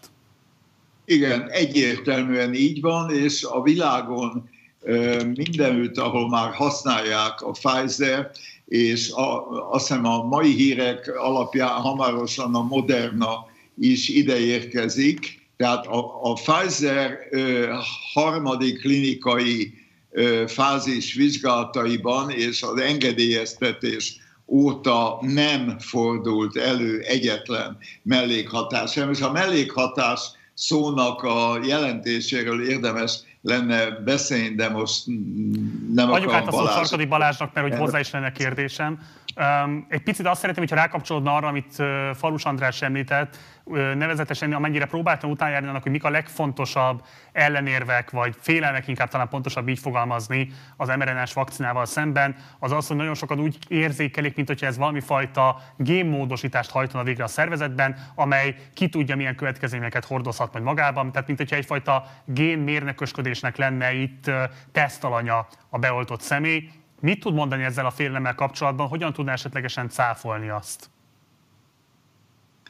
Hát ez egyáltalán nem reális, hiszen itt egy olyan nukleinsav darab kerül bele ezekbe a kis lipid szemcsékbe, ami a vírusnak csak a külső fehérjéit képes létrehozni, mégpedig úgy, hogy tulajdonképpen a mi sejtjeink hozzák létre ezt a fehérjét, de ez az RNS darab, ez nem épül be a mi génállományunkba, ahogy már András mondta, néhány nap alatt lebomlik. Éppen az volt ebbe a csoda, hogy hogy lehet olyan RNS darabot előállítani, ami nem azonnal elbomlik. Az volt a félelem, hogy ez azért nem fog működni, mert a sejtjeink, ha meglátnak egy ilyen RNS darabot, azonnal lebontják. És ezért bizonyos fokig módosított, meg ügyesen létrehozott RNS darabokat illesztenek bele ezekbe a lipid kis csomagokba, amelyek ugyan bejutnak a sejtekbe, de csak nagyon rövid ideig élnek, ott elindítják a fehérje termelést, ami a vírus buroknak a fehérjéje, ami ellen kialakul az immunválasz. Tehát minden eddigi tapasztalat szerint semmi módon nem módosítja a mi állományunkat, eh, csak is ezt a vírus fehérjét hozza létre, ami azután az immunválaszt kiváltja. Tehát nincs szó semmiféle genetikai módosításról. Az viszont tényleg a biotechnológia csodája, hogy ilyen pontosan megfelelő darabokat tudunk előállítani, mégpedig óriási tömegben, és ezzel a vakcinát létrehozni. Egyébként a másik olyan érv, hogy ez veszélyes lenne, az volt, hogy nincs ez igazán kipróbálva, túl gyors volt a fejlesztés. De ez sem igaz, hiszen több éve fejlesztenek hasonló vakcinát, korona, elsőbb a koronavírusok ellen, amit kisebb betegségcsoportokban már kipróbáltak, és csak módosítani kellett ezen a nukleinsav darabon, és azt tenni bele ezekbe a kis lipid szemcsékbe. Tehát igenis ki volt ez már próbálva, csak pontosan ez ellen a vírus ellen még nem hozták létre ezt a, az injekciót. Egyébként valóban egy rendkívül lenyűgöző hatásmechanizmusú, legalábbis nekem laikusként lenyűgöző hatásmechanizmusú eljárásról van szó, ami hogyha egyébként nem egy ilyen rettenetes helyzetben lennénk, akkor egyébként valóban beszélhetnénk hosszan ennek a tudománytörténeti jelentőségéről és egyáltalán arról a tényről, hogy a modern civilizáción képes elég egy évvel a megjelenése után, a vírus megjelenése után egy ilyen hatásmechanizmusú ellenszert előállítani. De most most muszájról beszélnünk, hogy azért Magyarországon sajnálatos módon a oltással szembeni szkepszis minden képzeletet felülmúlóan alacsony, tehát a, pontosan a szkepszis az magas, és a bizalom alacsony. Hm. Úgyhogy most fordulnék Falus Andráshoz, és azt szeretném kérdezni, hogy a különböző orosz, illetve kínai vakcináknak a hatásmechanizmusáról mit lehet elmondani. Nagyon sok félelem fogalmazódott meg különböző nyilvánosság terekben azzal kapcsolatban, hogy ezek olyan vakcinák lennének, amelyek nem kellőképpen estek át olyan tesztfázisokon, amiak alapján megalapozottan lehetne bízni bennük, hogy ezek valójában ilyen másodlagos szavatosságú vagy frissességű vakcinák. Mit lehet elmondani ezekről a kutatási eredményekről? Ha esetlegesen ilyen vakcinák érkeznek majd Magyarországra, kell-e félnie bárkinek is attól, hogy ezekkel oltassa be magát? Mindenféle előítéletet próbáljunk kikapcsolni a, a, úgy abban, amit mi állítunk, és úgy is mindazok számára, akik ezt meghallgatják. Van egy nemzetközi szabályzat, egy rendkívül szigorú ellenőrzési szabályzat. Ez egyébként nem csak védőoltások, hanem gyógyszerekre is igaz. Mióta a jó sok évvel ezelőtt nem eléggé kipróbált gyógyszerek olyan súlyos embrionális elváltozásokat okoztak, addig ez hihetett, azóta ez hihetetlenül megszigorodott.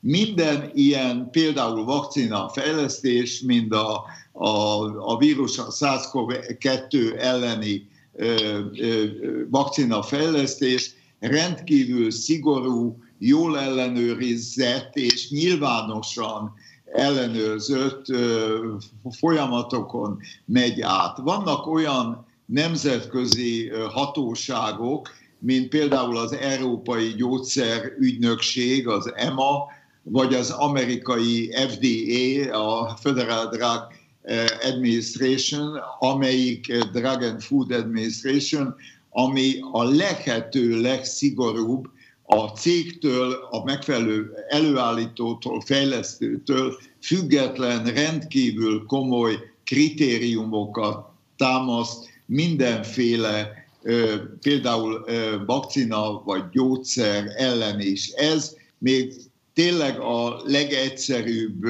gyógyszerekkel szemben, és így van, hát még a vakcinákkal. Csak zárójelben jegyzem meg, hogy a gyógyszereknek farmakológusok szerint sokkal több mellékhatása van, mint ismereteink szerint a védőoltásnak. Na most akár orosz vakcináról, akár kínai vakcináról itt többes számban kell beszélni, mert én ismeretem szerint legalább kétféle orosz vakcina van, ebből van egy híresebb, a, a Kameleja nevű cég, és legalább három kínai vakcina van, amelyek a minden tiszteletet megadva az ottani ö, ö, immunológusoknak, biotechnológusoknak, molekuláris biológusoknak, orvosoknak nem ment át még ezen az európai szűrőn. Én úgy gondolom, hogy akkor, amint ezt validálja, elfogadja az Európai Gyógyszerügydökség, abban a pillanatban ez, ezek használhatók és teljesen javasolhatók a vakcinálásra. Egyelőre ez nem történt meg. Minden kommunikáció ellenére és minden kommunikáció mellett, aminek vannak nyilván politikai szimpátia vagy antipátia vonatkozásai, ez az egyetlen lényeges dolog, hogy mi Európai Unióhoz tartozunk, elfogadjuk azt a nagyon szigorú, biztonságos, a biztonság és a hatékonyságot vizsgáló ellenőrzést, ami a se az orosz, se a kínai vakcina eddig nem ment át. Na most lehet azt mondani, hogy például a szerbek már elkezdték az orosz vakcinát használni, Oroszországban is vannak erről hírek, a kínai vakcinát a Egyesült Arab Emirátusban máshol is használják, de mi, én azt tartom a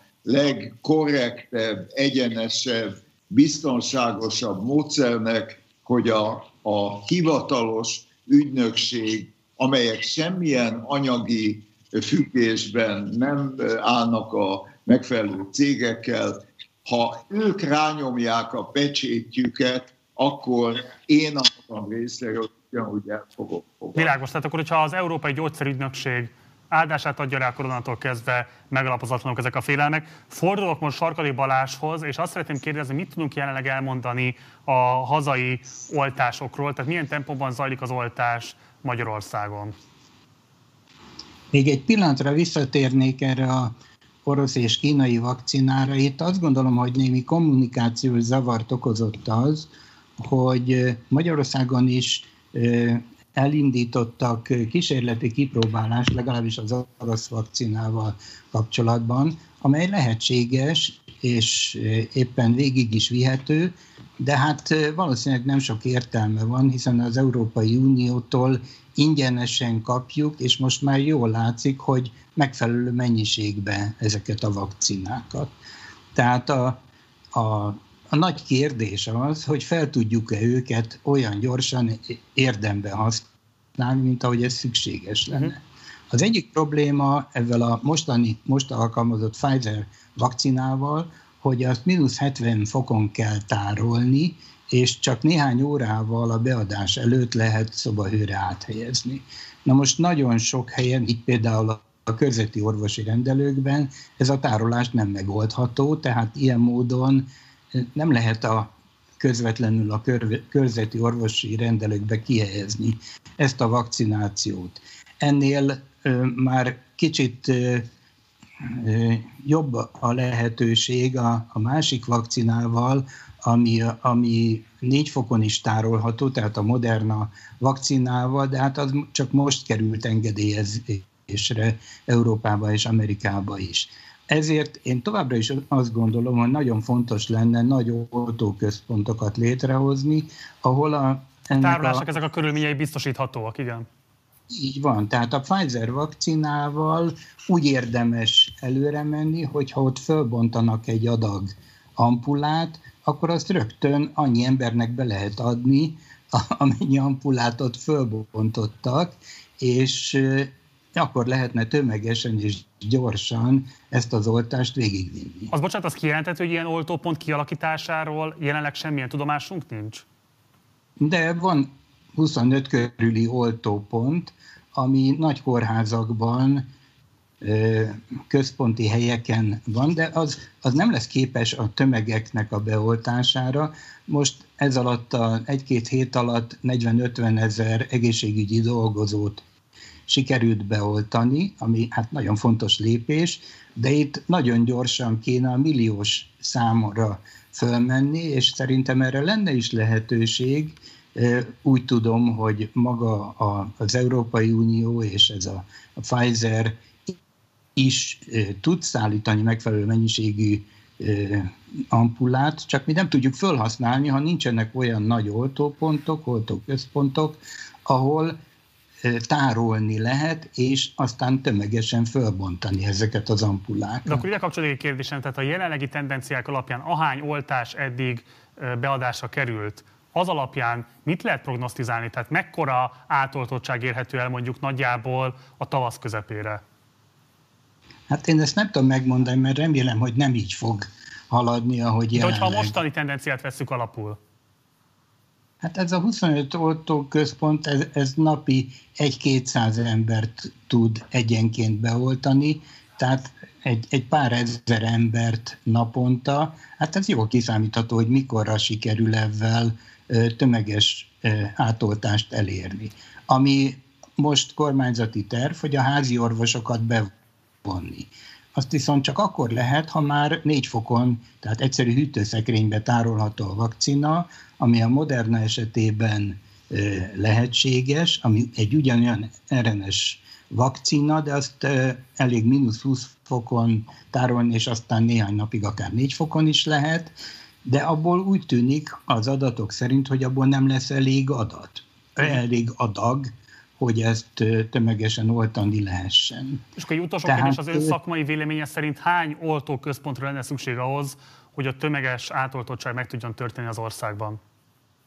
Fogalmam sincs róla, én nem vagyok epidemiológus, és, és ilyen jellegű orvos, én egy kutató vagyok, de számolni én is tudok, ahhoz elég egyszerűen kiszámolható, hogy egy-egy ilyen nagy oltóközpontba, mint amit most Nagy-Britániába, Izraelbe létrehoztak, Amerikába is ezt teszik, tehát ahol több ezer embert be tudnak naponta oltani, tárolni tudják megfelelően a vakcinát, és e, tulajdonképpen egy orvos jelenléte elég, aki Falus András elfelejtett említeni, hogy azért előfordul nagyon ritkán allergiás reakció.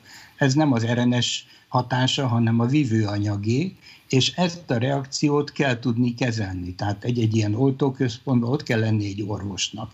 De ugyanakkor több tíz, vagy akár több száz asszisztens végzettségű ember is végezheti az oltást, az izomba történő oltáshoz nem kell orvosnak lenni, hogy ezt beadhassa. Tehát ez, ezt kéne most jól megszervezni, és az orvosi kamarának elnökének a nyilatkozata szerint egyelőre ezt a szervezést ő nem látja. Én nagyon remélem, hogy ez létrejön. És akkor egyetlen egy záró kérdése van már csak időnk, mindkettőjüktől egy számot szeretnék hallani. Hány főt kell beoltani Magyarországon ahhoz, hogy kialakulhasson a nyári immunitás? Elsőként Falus András. Hisztam benne, hogy először Sarkadit fogod megkérdezni. Én meg vagyok győződve, hogy minimum 70%-osnak kell lenni az átoltottságnak, leszámítva a két éven aluli gyermekeket, én 6 millió ember átoltására lenne szükség. Engedjetek meg, engedjenek meg még egy megjegyzést.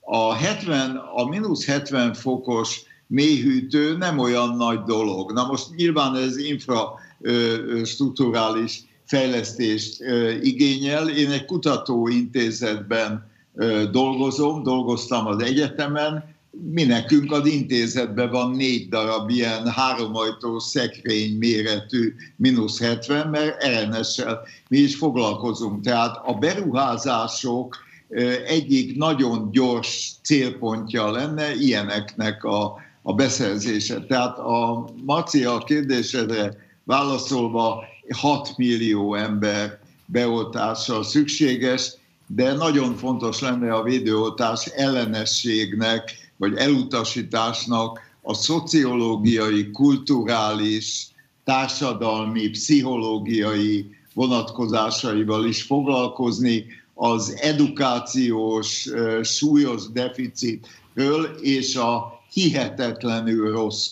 kommunikációnak a megváltoztatására. Köszönöm. Köszönöm, és akkor Sarkai Balástól is egy számot szeretnék kérni. Hát én is ezt a legalább 6 milliót satszolnám, de itt nagyon fontos az elosztás. Tehát először azokat, akik valóban esendőek erre a betegségre, az idős beteg embereket kéne nagyon gyorsan átoltani, most már megtörténik az egészségügyi dolgozóknak a, az oltása, és aztán minél inkább úgy haladni, hogy a veszélyeztetetteket oltani. Tehát ha a körzeti orvosokhoz kerül az oltás, akkor is a veszélyeztetetteket. Egyet én is mondanék ehhez a, a kommunikációhoz, hogy jól ismert közéleti embereknek, pártvezetőknek, közéleti embereknek, színészeknek kéne beoltatni magukat nyilvánosan, és ezt bemutatni, hogy nem veszélyes, nem fáj, és, és normális emberek hajlandóak oda tartani a karjukat, és befogadni ezt az oltást. Sarkadi Balázs kutatóorvosnak és Falus András immunológusnak köszönöm szépen, hogy itt voltak velünk. Köszönöm a részvételüket a műsorban. Viszontlátásra! Szívesen, viszontlátásra! És folytatódik a műsor, itt van már velünk a stúdióban Cseh Katalin, a Momentum LP képviselője, illetve Komárami Zoltán, házi orvos, a DK egészségpolitikusa. Szervusztok, köszönöm szépen, hogy bejöttetek a stúdióba, és itt vagytok velünk. Mindketten orvos emberek vagytok, ezért feltételezem, hogy eléggé aktív, élelő kapcsolatotok van kollégákkal, más orvos emberekkel. Mit lehet elmondani erről az átoltottságról? Ugye itt most már szó volt arról, hogy több tízezeres nagyságrendben történtek meg ezek az oltások. Tényleg megtörténtek, tényleg elég kiterjedten, tehát országosan is el lehet mondani, és több pontra is eljutott az oltóanyag. Mit mondanak a kollégáitok, hogy áll az ő átoltottságuk? Elsőként Katalin. Köszönöm szépen a meghívást, és uh, hadd jegyezzem meg, hogy nagyon fontos, hogy a Partizán csinálja ezt a műsort. Még fontosabb lenne, hogyha a közmédia is uh, hasonló jellegű műsorokkal foglalkozna, és az óriás plakátokon a mindenféle gyűlöletkeltő hirdetések helyett pont arra győzködné a magyarokat, hogy az oltás beadása szükséges és közérdek. De válaszolva a kérdésre, a, miket én az ismerőseimtől hallok, leginkább a káosz az, hogy nagyon sok ember szeretne oltást kapni, és nem tudja, hogy hol. Rengeteg oltóközponton keresztül kell telefonálgatni, e-mailt írni, mindenhonnan lepattannak, nagyon nehezen jutnak hozzához az oltáshoz, és ez nem egy izolált helyzet, hanem számos orvos kollégámtól hallottam ezt. Zoltán? Hát két hét alatt, mert ugye december 27-én adták be az első védőoltást, beoltottak 70 ezer embert. Ha ez az ütem folytatódik, akkor egy hónap alatt beoltanak 150 ezer embert, egy év alatt beoltanak 1 millió 800 ezer embert, és négy év alatt beoltanak 6 millió embert egyszer. Tehát ez nem az a nagyságrend, amire bárki büszke lehet, vagy pedig nem az a nagyságrend, és nem az a technológia, amivel egy milliós ö, nagyságrendben lehet oltani azt fogjuk hallani a következő napokba, hetekbe, ez előre kiszámítható, hogy Brüsszel kevés oltóanyagot küld, ezért nem tudnak többet oltani. Ehelyett egyébként ö, azt gondolom, hogy semmiféle koncepciójuk nincs arra, hogy egy ilyen tényleg tömeges ö, oltást hogy csináljanak meg. Gondoljuk végig, az 50-es években be kellett villámgyorsan, nem, ez nem oltás volt, ez csepp volt a Szabin cseppel, nagyon gyorsan be kellett uh, immunizálni majdnem 6-700 ezer gyereket. Internet nélkül, számítógép nélkül, papíron, olyan telefonnal, amit ugye úgy dugdostak a telefonközpontban, és megcsinálták, mert volt egy rendszer, hogy hogy kell csinálni. Ki olt, kit, mikor, hol. Ez miért hiányzik Magyarországon? Tehát hogy érhettünk el úgy január elejére, hogy gyakorlatilag az oltási tervről részben azt lehet tudni, hogy létezik, részben azt lehet tudni, hogy most is megalkotás alatt áll. Tehát hogy állhat elő az a helyzet, hogy Magyarországon ez a 25 oltóközpont áll rendelkezésre, amiről az előbb hallottuk az interjúban, ezeknek az áteresztő képessége ezres nagyságrendet tehető maximálisan. Elsőként Zoltán és utána Katalin. Megint csak matematika. 6 millió embert kell beoltani kétszer egy óra alatt, hogyha valami nagyon klappol, akkor egy ember be tud oltani tíz embert, tíz ö, oltandót. Magyarul a 12 milliót az 1 millió ö, 200 ezer óra. Ennek bele kéne férni egy hónapba. Tehát egy hónap alatt be kell oltani 1 millió 200 ezer embert. Nézzük meg, hogy akkor ez hány oltóorvost jelent. Hányat tudjuk ezt egyébként? Nem tudjuk, mert nem tudjuk, hogy ki fog oltani. Most fölreppentették azt, hogy majd a városi kórházak is oltani fognak, de könyörgöm, ahhoz, hogy egy oltópontot kialakítsak, és itt igaza volt a professzor úrnak, akkor ott egy vagy két orvosnak lennie kell, ráadásul olyannak, aki hogyha egy nem várt allergiás reakció jön, akkor tökéletesen tudja, hogy mit kell csinálni, és nem csak, hogy tudja, meg is tudja csinálni, mert hogyha százezer emberből egy nél van ilyen szövődmény statisztikailag, akkor gyakorlatilag a 12 millió oltásból ki lehet számolni, hogy azért lesznek allergiás reakciók és egyéb. Nem tudjuk, hogy hol. És innentől kezdve ezeket az embereket, akik vagy toxiológusok, vagy intenzív anesztes végzettségek, vagy nagyon gyakorlott belgyógyászok, vagy nagyon gyakorolt traumatológusok, őket kivesszük a betegellátásból? Uh-huh.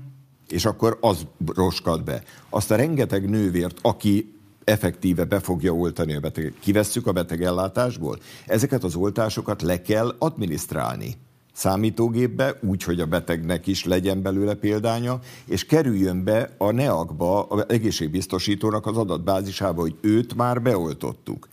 Tehát ez, ez egy írdatlan feladat, és ezért kéne gondolkodni, és logisztikailag kitalálni, hogy mit, mert az nagyon látványos, hogy egy katonaruhába öltözött ember kiviszi a oltóközpontba a mínusz 70 fokos ö, konténert, de attól az, az, az a oltás nem lesz beadva. Katalin? Számomra tényleg az a legnagyobb kérdés, hogy tényleg mi tartott ilyen sokáig? Mert lehetett látni azt, hogy hogyan alakulnak a kutatások. Lehetett tudni azt, még egy felületes internetolvasó számára is, hogy nagyjából milyen vakcinák vannak készülőben, ahhoz mi kell. Lehetett tudni azt például, hogy a Pfizer-BioNTech vakcina, ugye amit először engedélyeztek, az jól áll. De azt is lehetett tudni, hogy ezt a vakcinát mínusz 70 fokon kell tárolni.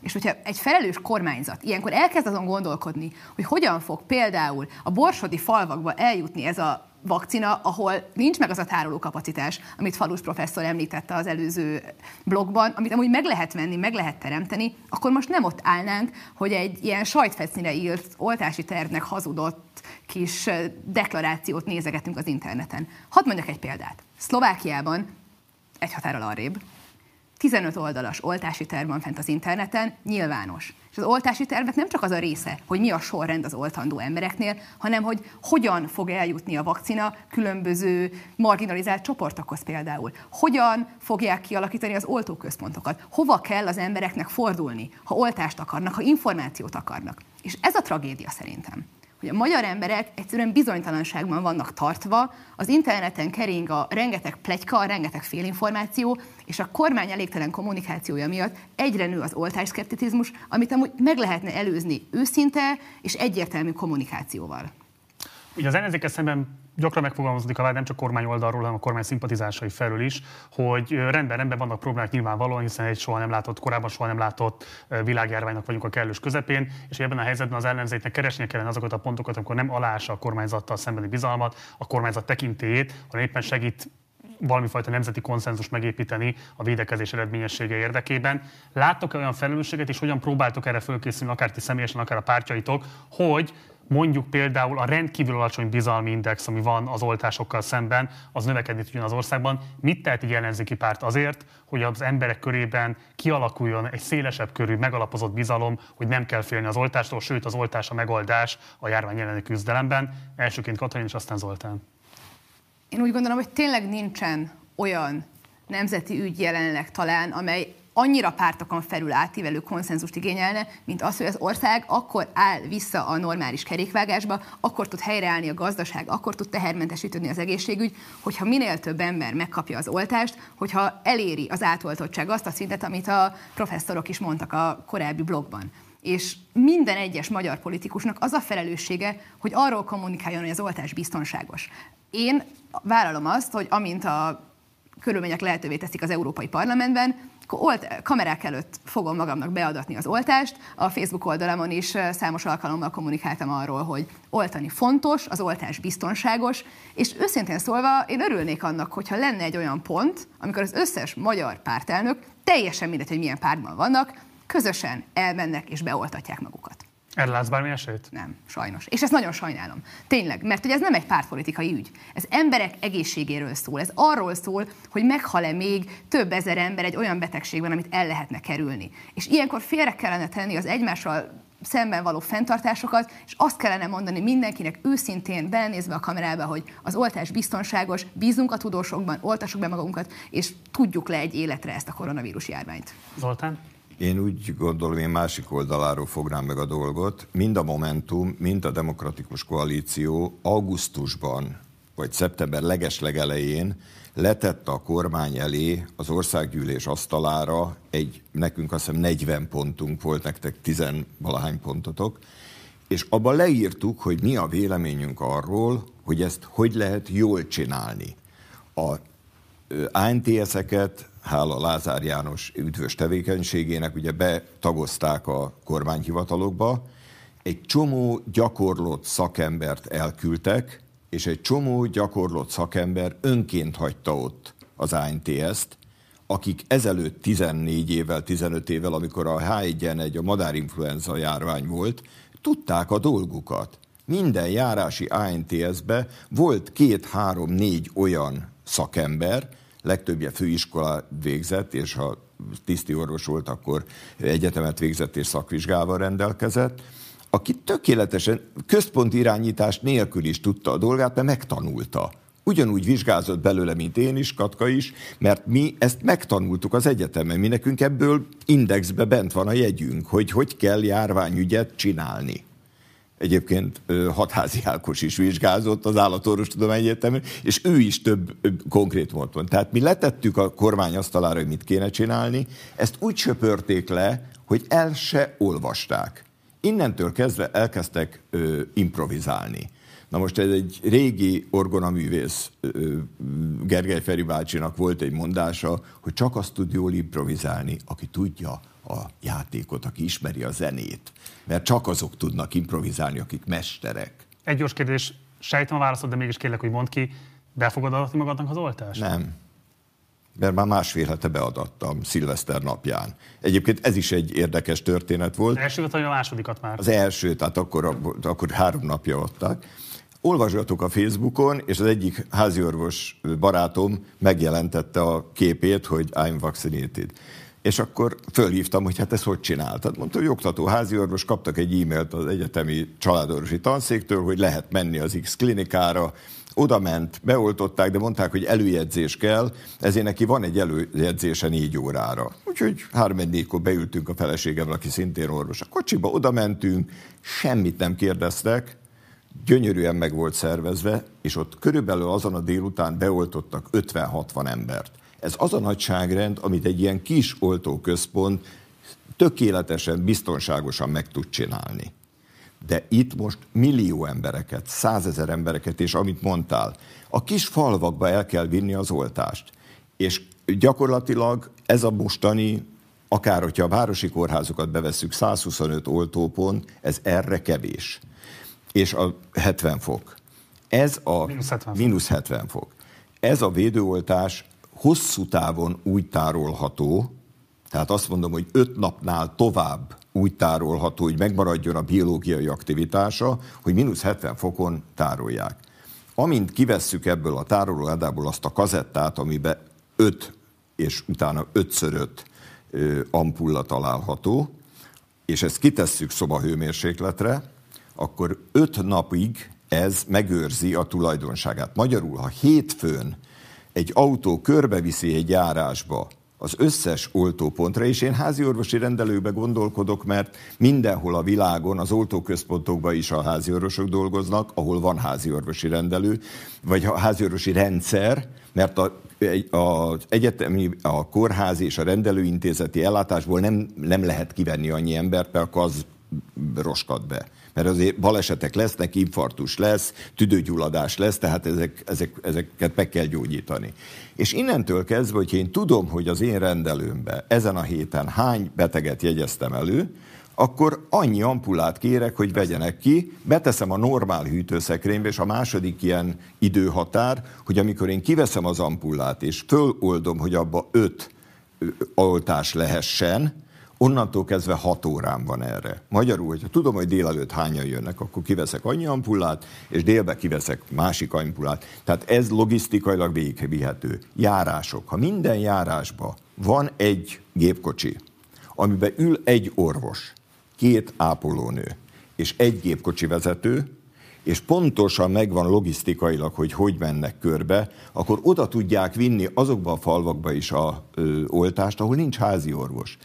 Közel 600 településen nincs jelenleg házi orvos, közel 800 ezer embernek nincs házi orvosa, hanem a szomszéd település házi orvosa járát hetente kétszer a beutalókat aláírni, a leleteket megbeszélni. Tehát Világos. ezekre nem lehet akkora terhet tenni, hogy még az oltást is ők csinálják. Mondjuk át a szót Katalinnak, tessék. Igen, én csak azon gondolkodtam még a beszélgetést hallgatva, hogy, hogy mekkora felelőtlenség az, hogy az ellenzéki városokat kihagyva alakítja ki az ormány, a kormány az oltási tervet, vagy aminek éppen azt nevezi. Ugye tudhattuk azt, hogy Karácsony Gergely a kormányhoz fordult, hogy ő szeretné látni az oltási tervet, szeretne együttműködni, és gyakorlatilag lesöpörték az asztalról a kérését. És, és ilyenkor mindig az jut az eszembe, hogy a kormány eddig nem kormányzott, hanem a propagandában kommunikált.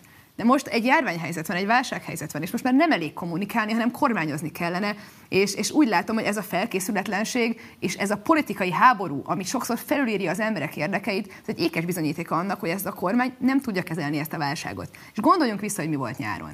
Miről szólt? Minden, a jaktozásról szólt, a bulizásról szólt, és aztán a második hullám meg úgy kapott el minket, mint hogyha teljesen váratlan lett volna, ez pedig ezt lehetett volna tudni. Szóval ez egy óriási felelősség, ami most a kormány cselekedetei következménye lesz, és még egyszer csak azt tudom mondani, hogy a közbizalom megteremtéséhez az szükséges, hogy ne egy politikai háborút kommunikáljon a kormány, hanem azt, hogy ez egy biztonságos oltás, és mindenkivel együtt kell működni.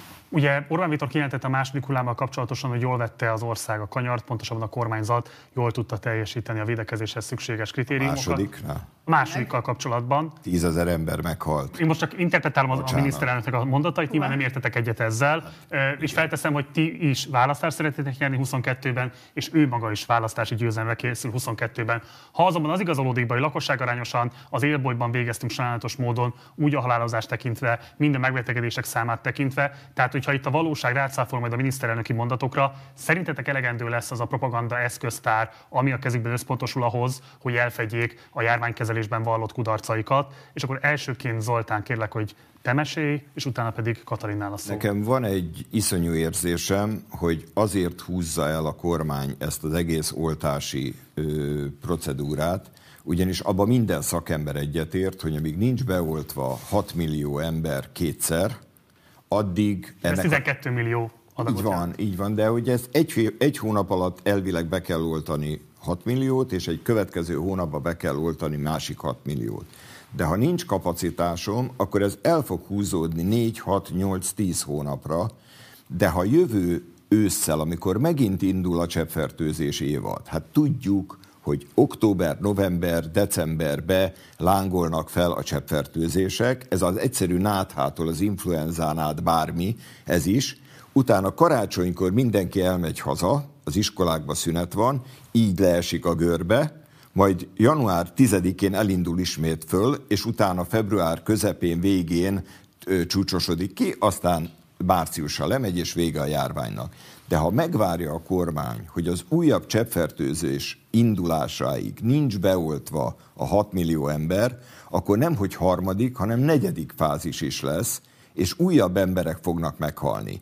Egy baj van, hogy erről a közmédia egy szót nem ejt, erről a óriás plakátok, a televíziós spotok, amit ugye minden ö, ö, kereskedelmi televízióban leadnak, ott csak a nagy magabiztosság és a megmentünk mindenkit című szöveg jön, és egyszerűen, amikor látjuk az adatokat, és tudjuk, hogy még azt is ki lehet számolni, és statisztikusok megnézték, hogy mennyit hazudnak a halálesetekben, mert a tavalyi, tavaly előtti halálesetekhez képest sokkal nagyobb a mostani halandóság ezekben a hónapokban, mint tavaly, tavaly előtt vagy az előtt.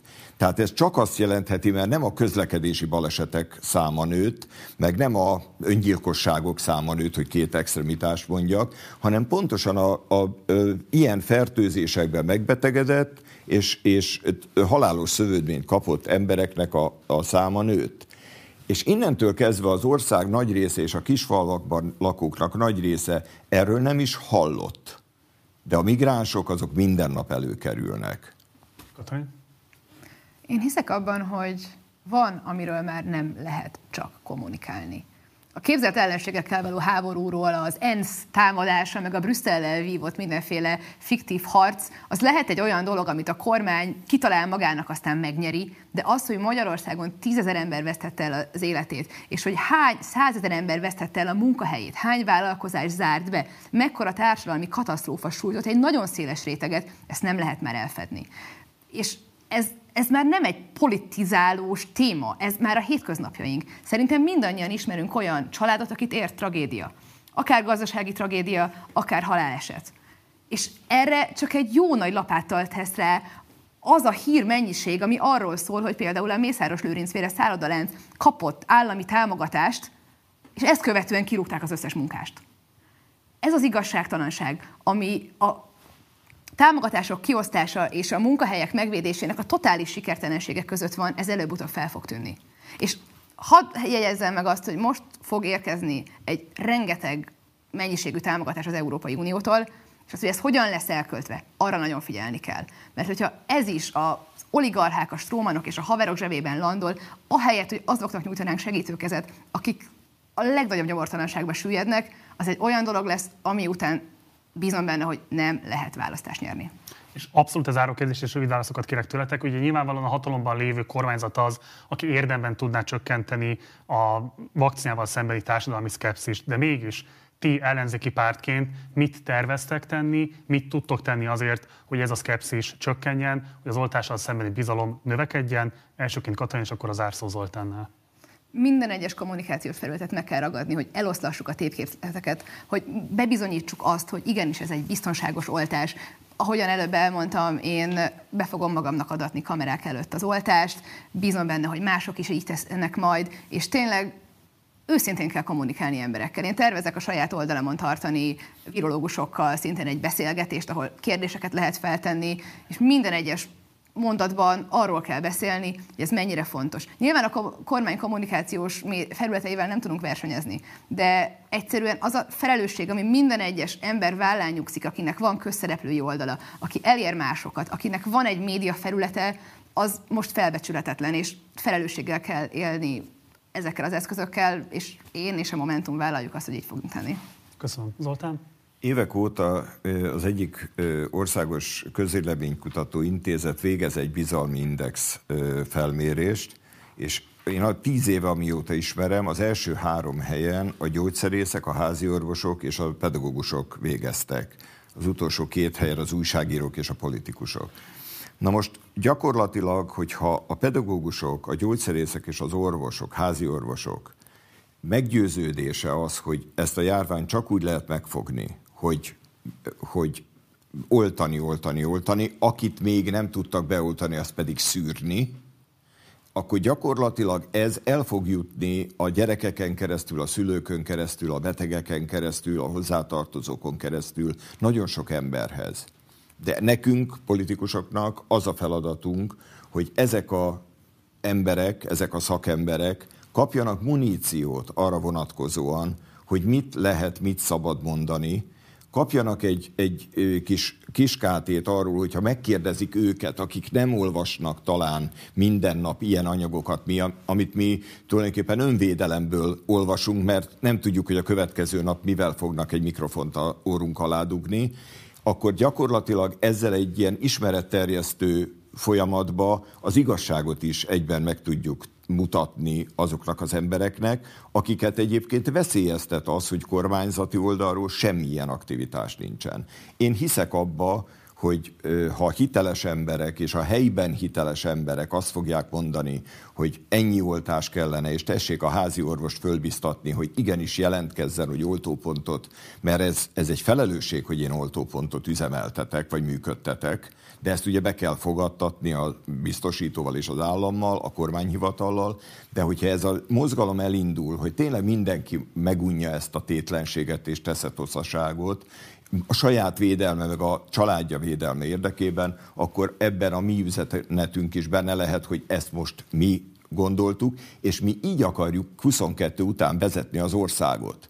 Nem a elefántcsontoronból lerugdalni mindenkit, hanem beszélni a szakszervezetekkel, a kamarákkal, a betegszervezetekkel, mert egy demokráciának körülbelül ez az alapja és egyébként, ha sok okos ember összeül, és egyébként elmondhatja a véleményét, abból mindig jobb jön ki, mintha egy-két kinevezett okos fogja meghatározni, milyen legyen az életünk. Komarámi Zoltánnak, a DK egészségpolitikusának, illetve Cseh Katalinnak, a Momentum EP képviselőjének. Köszönöm szépen, hogy itt voltatok velünk, köszönöm szépen, hogy rendelkezésünkre álltatok. Köszönjük a meghívást. Szépen. Ez volt a hétfő esti élő műsorunk, amelyben a koronavírus járványal szembeni védekezés különböző magyarországi aspektusait jártuk végig. Szó volt ugye az adatvédelmi aggályokról, amelyek ugye a regisztrációhoz kötődnek, szó volt a különböző vakcinákról, azoknak a rendelkezésre állásáról, szó volt arról, hogy milyen problémákat okozhat az, hogy az ország nincs kellőképpen felkészítve ezeknek a vakcináknak a fogadására és a terjesztésére, illetve szó volt arról is, hogy a kormányzat egyébként milyen módon küzd a koronavírus járványal, pontosabban azokkal a következményekkel, amelyeket próbál minél inkább meg megúszni, és különböző kommunikációs eszközökkel elterelni a figyelmét a köznek arról a botrányról, ami zajlik ezekben a percekben és ebben az országban. Hamarosan vége lesz a közvetítésnek, és akkor a teljes adást vissza lehet majd nézni, úgy a Facebookon, mint a YouTube-on. Tehát, hogyha esetleg lemaradtál volna valamelyik interjúra, akkor hamarosan lehetőséged lesz korlátozás nélkül visszanézni. Mindenképpen iratkozz a csatornánkra, eddig nem tetted volna meg, illetve kövess meg minket a Facebook oldalunkon. Ha az anyagi lehetőségére lehetővé teszik, akkor pedig kérlek, hogy szállj be a finanszírozásunkba a Patreon oldalunkon keresztül. Ennek a linkjét megtalálod a leírásban, vagy itt mellettem, vagy pedig alattam. Van egy Facebook oldalunk, illetve Facebook csoportunk is, ennek a utóbbinak Partizán társalgó a címe, oda is várunk, és akkor tudunk beszélgetni az éppen aktuális témákról. Munkatársaim nevében köszönöm szépen a figyelmedet, holnap este hatkor találkozunk, addig is, ciao.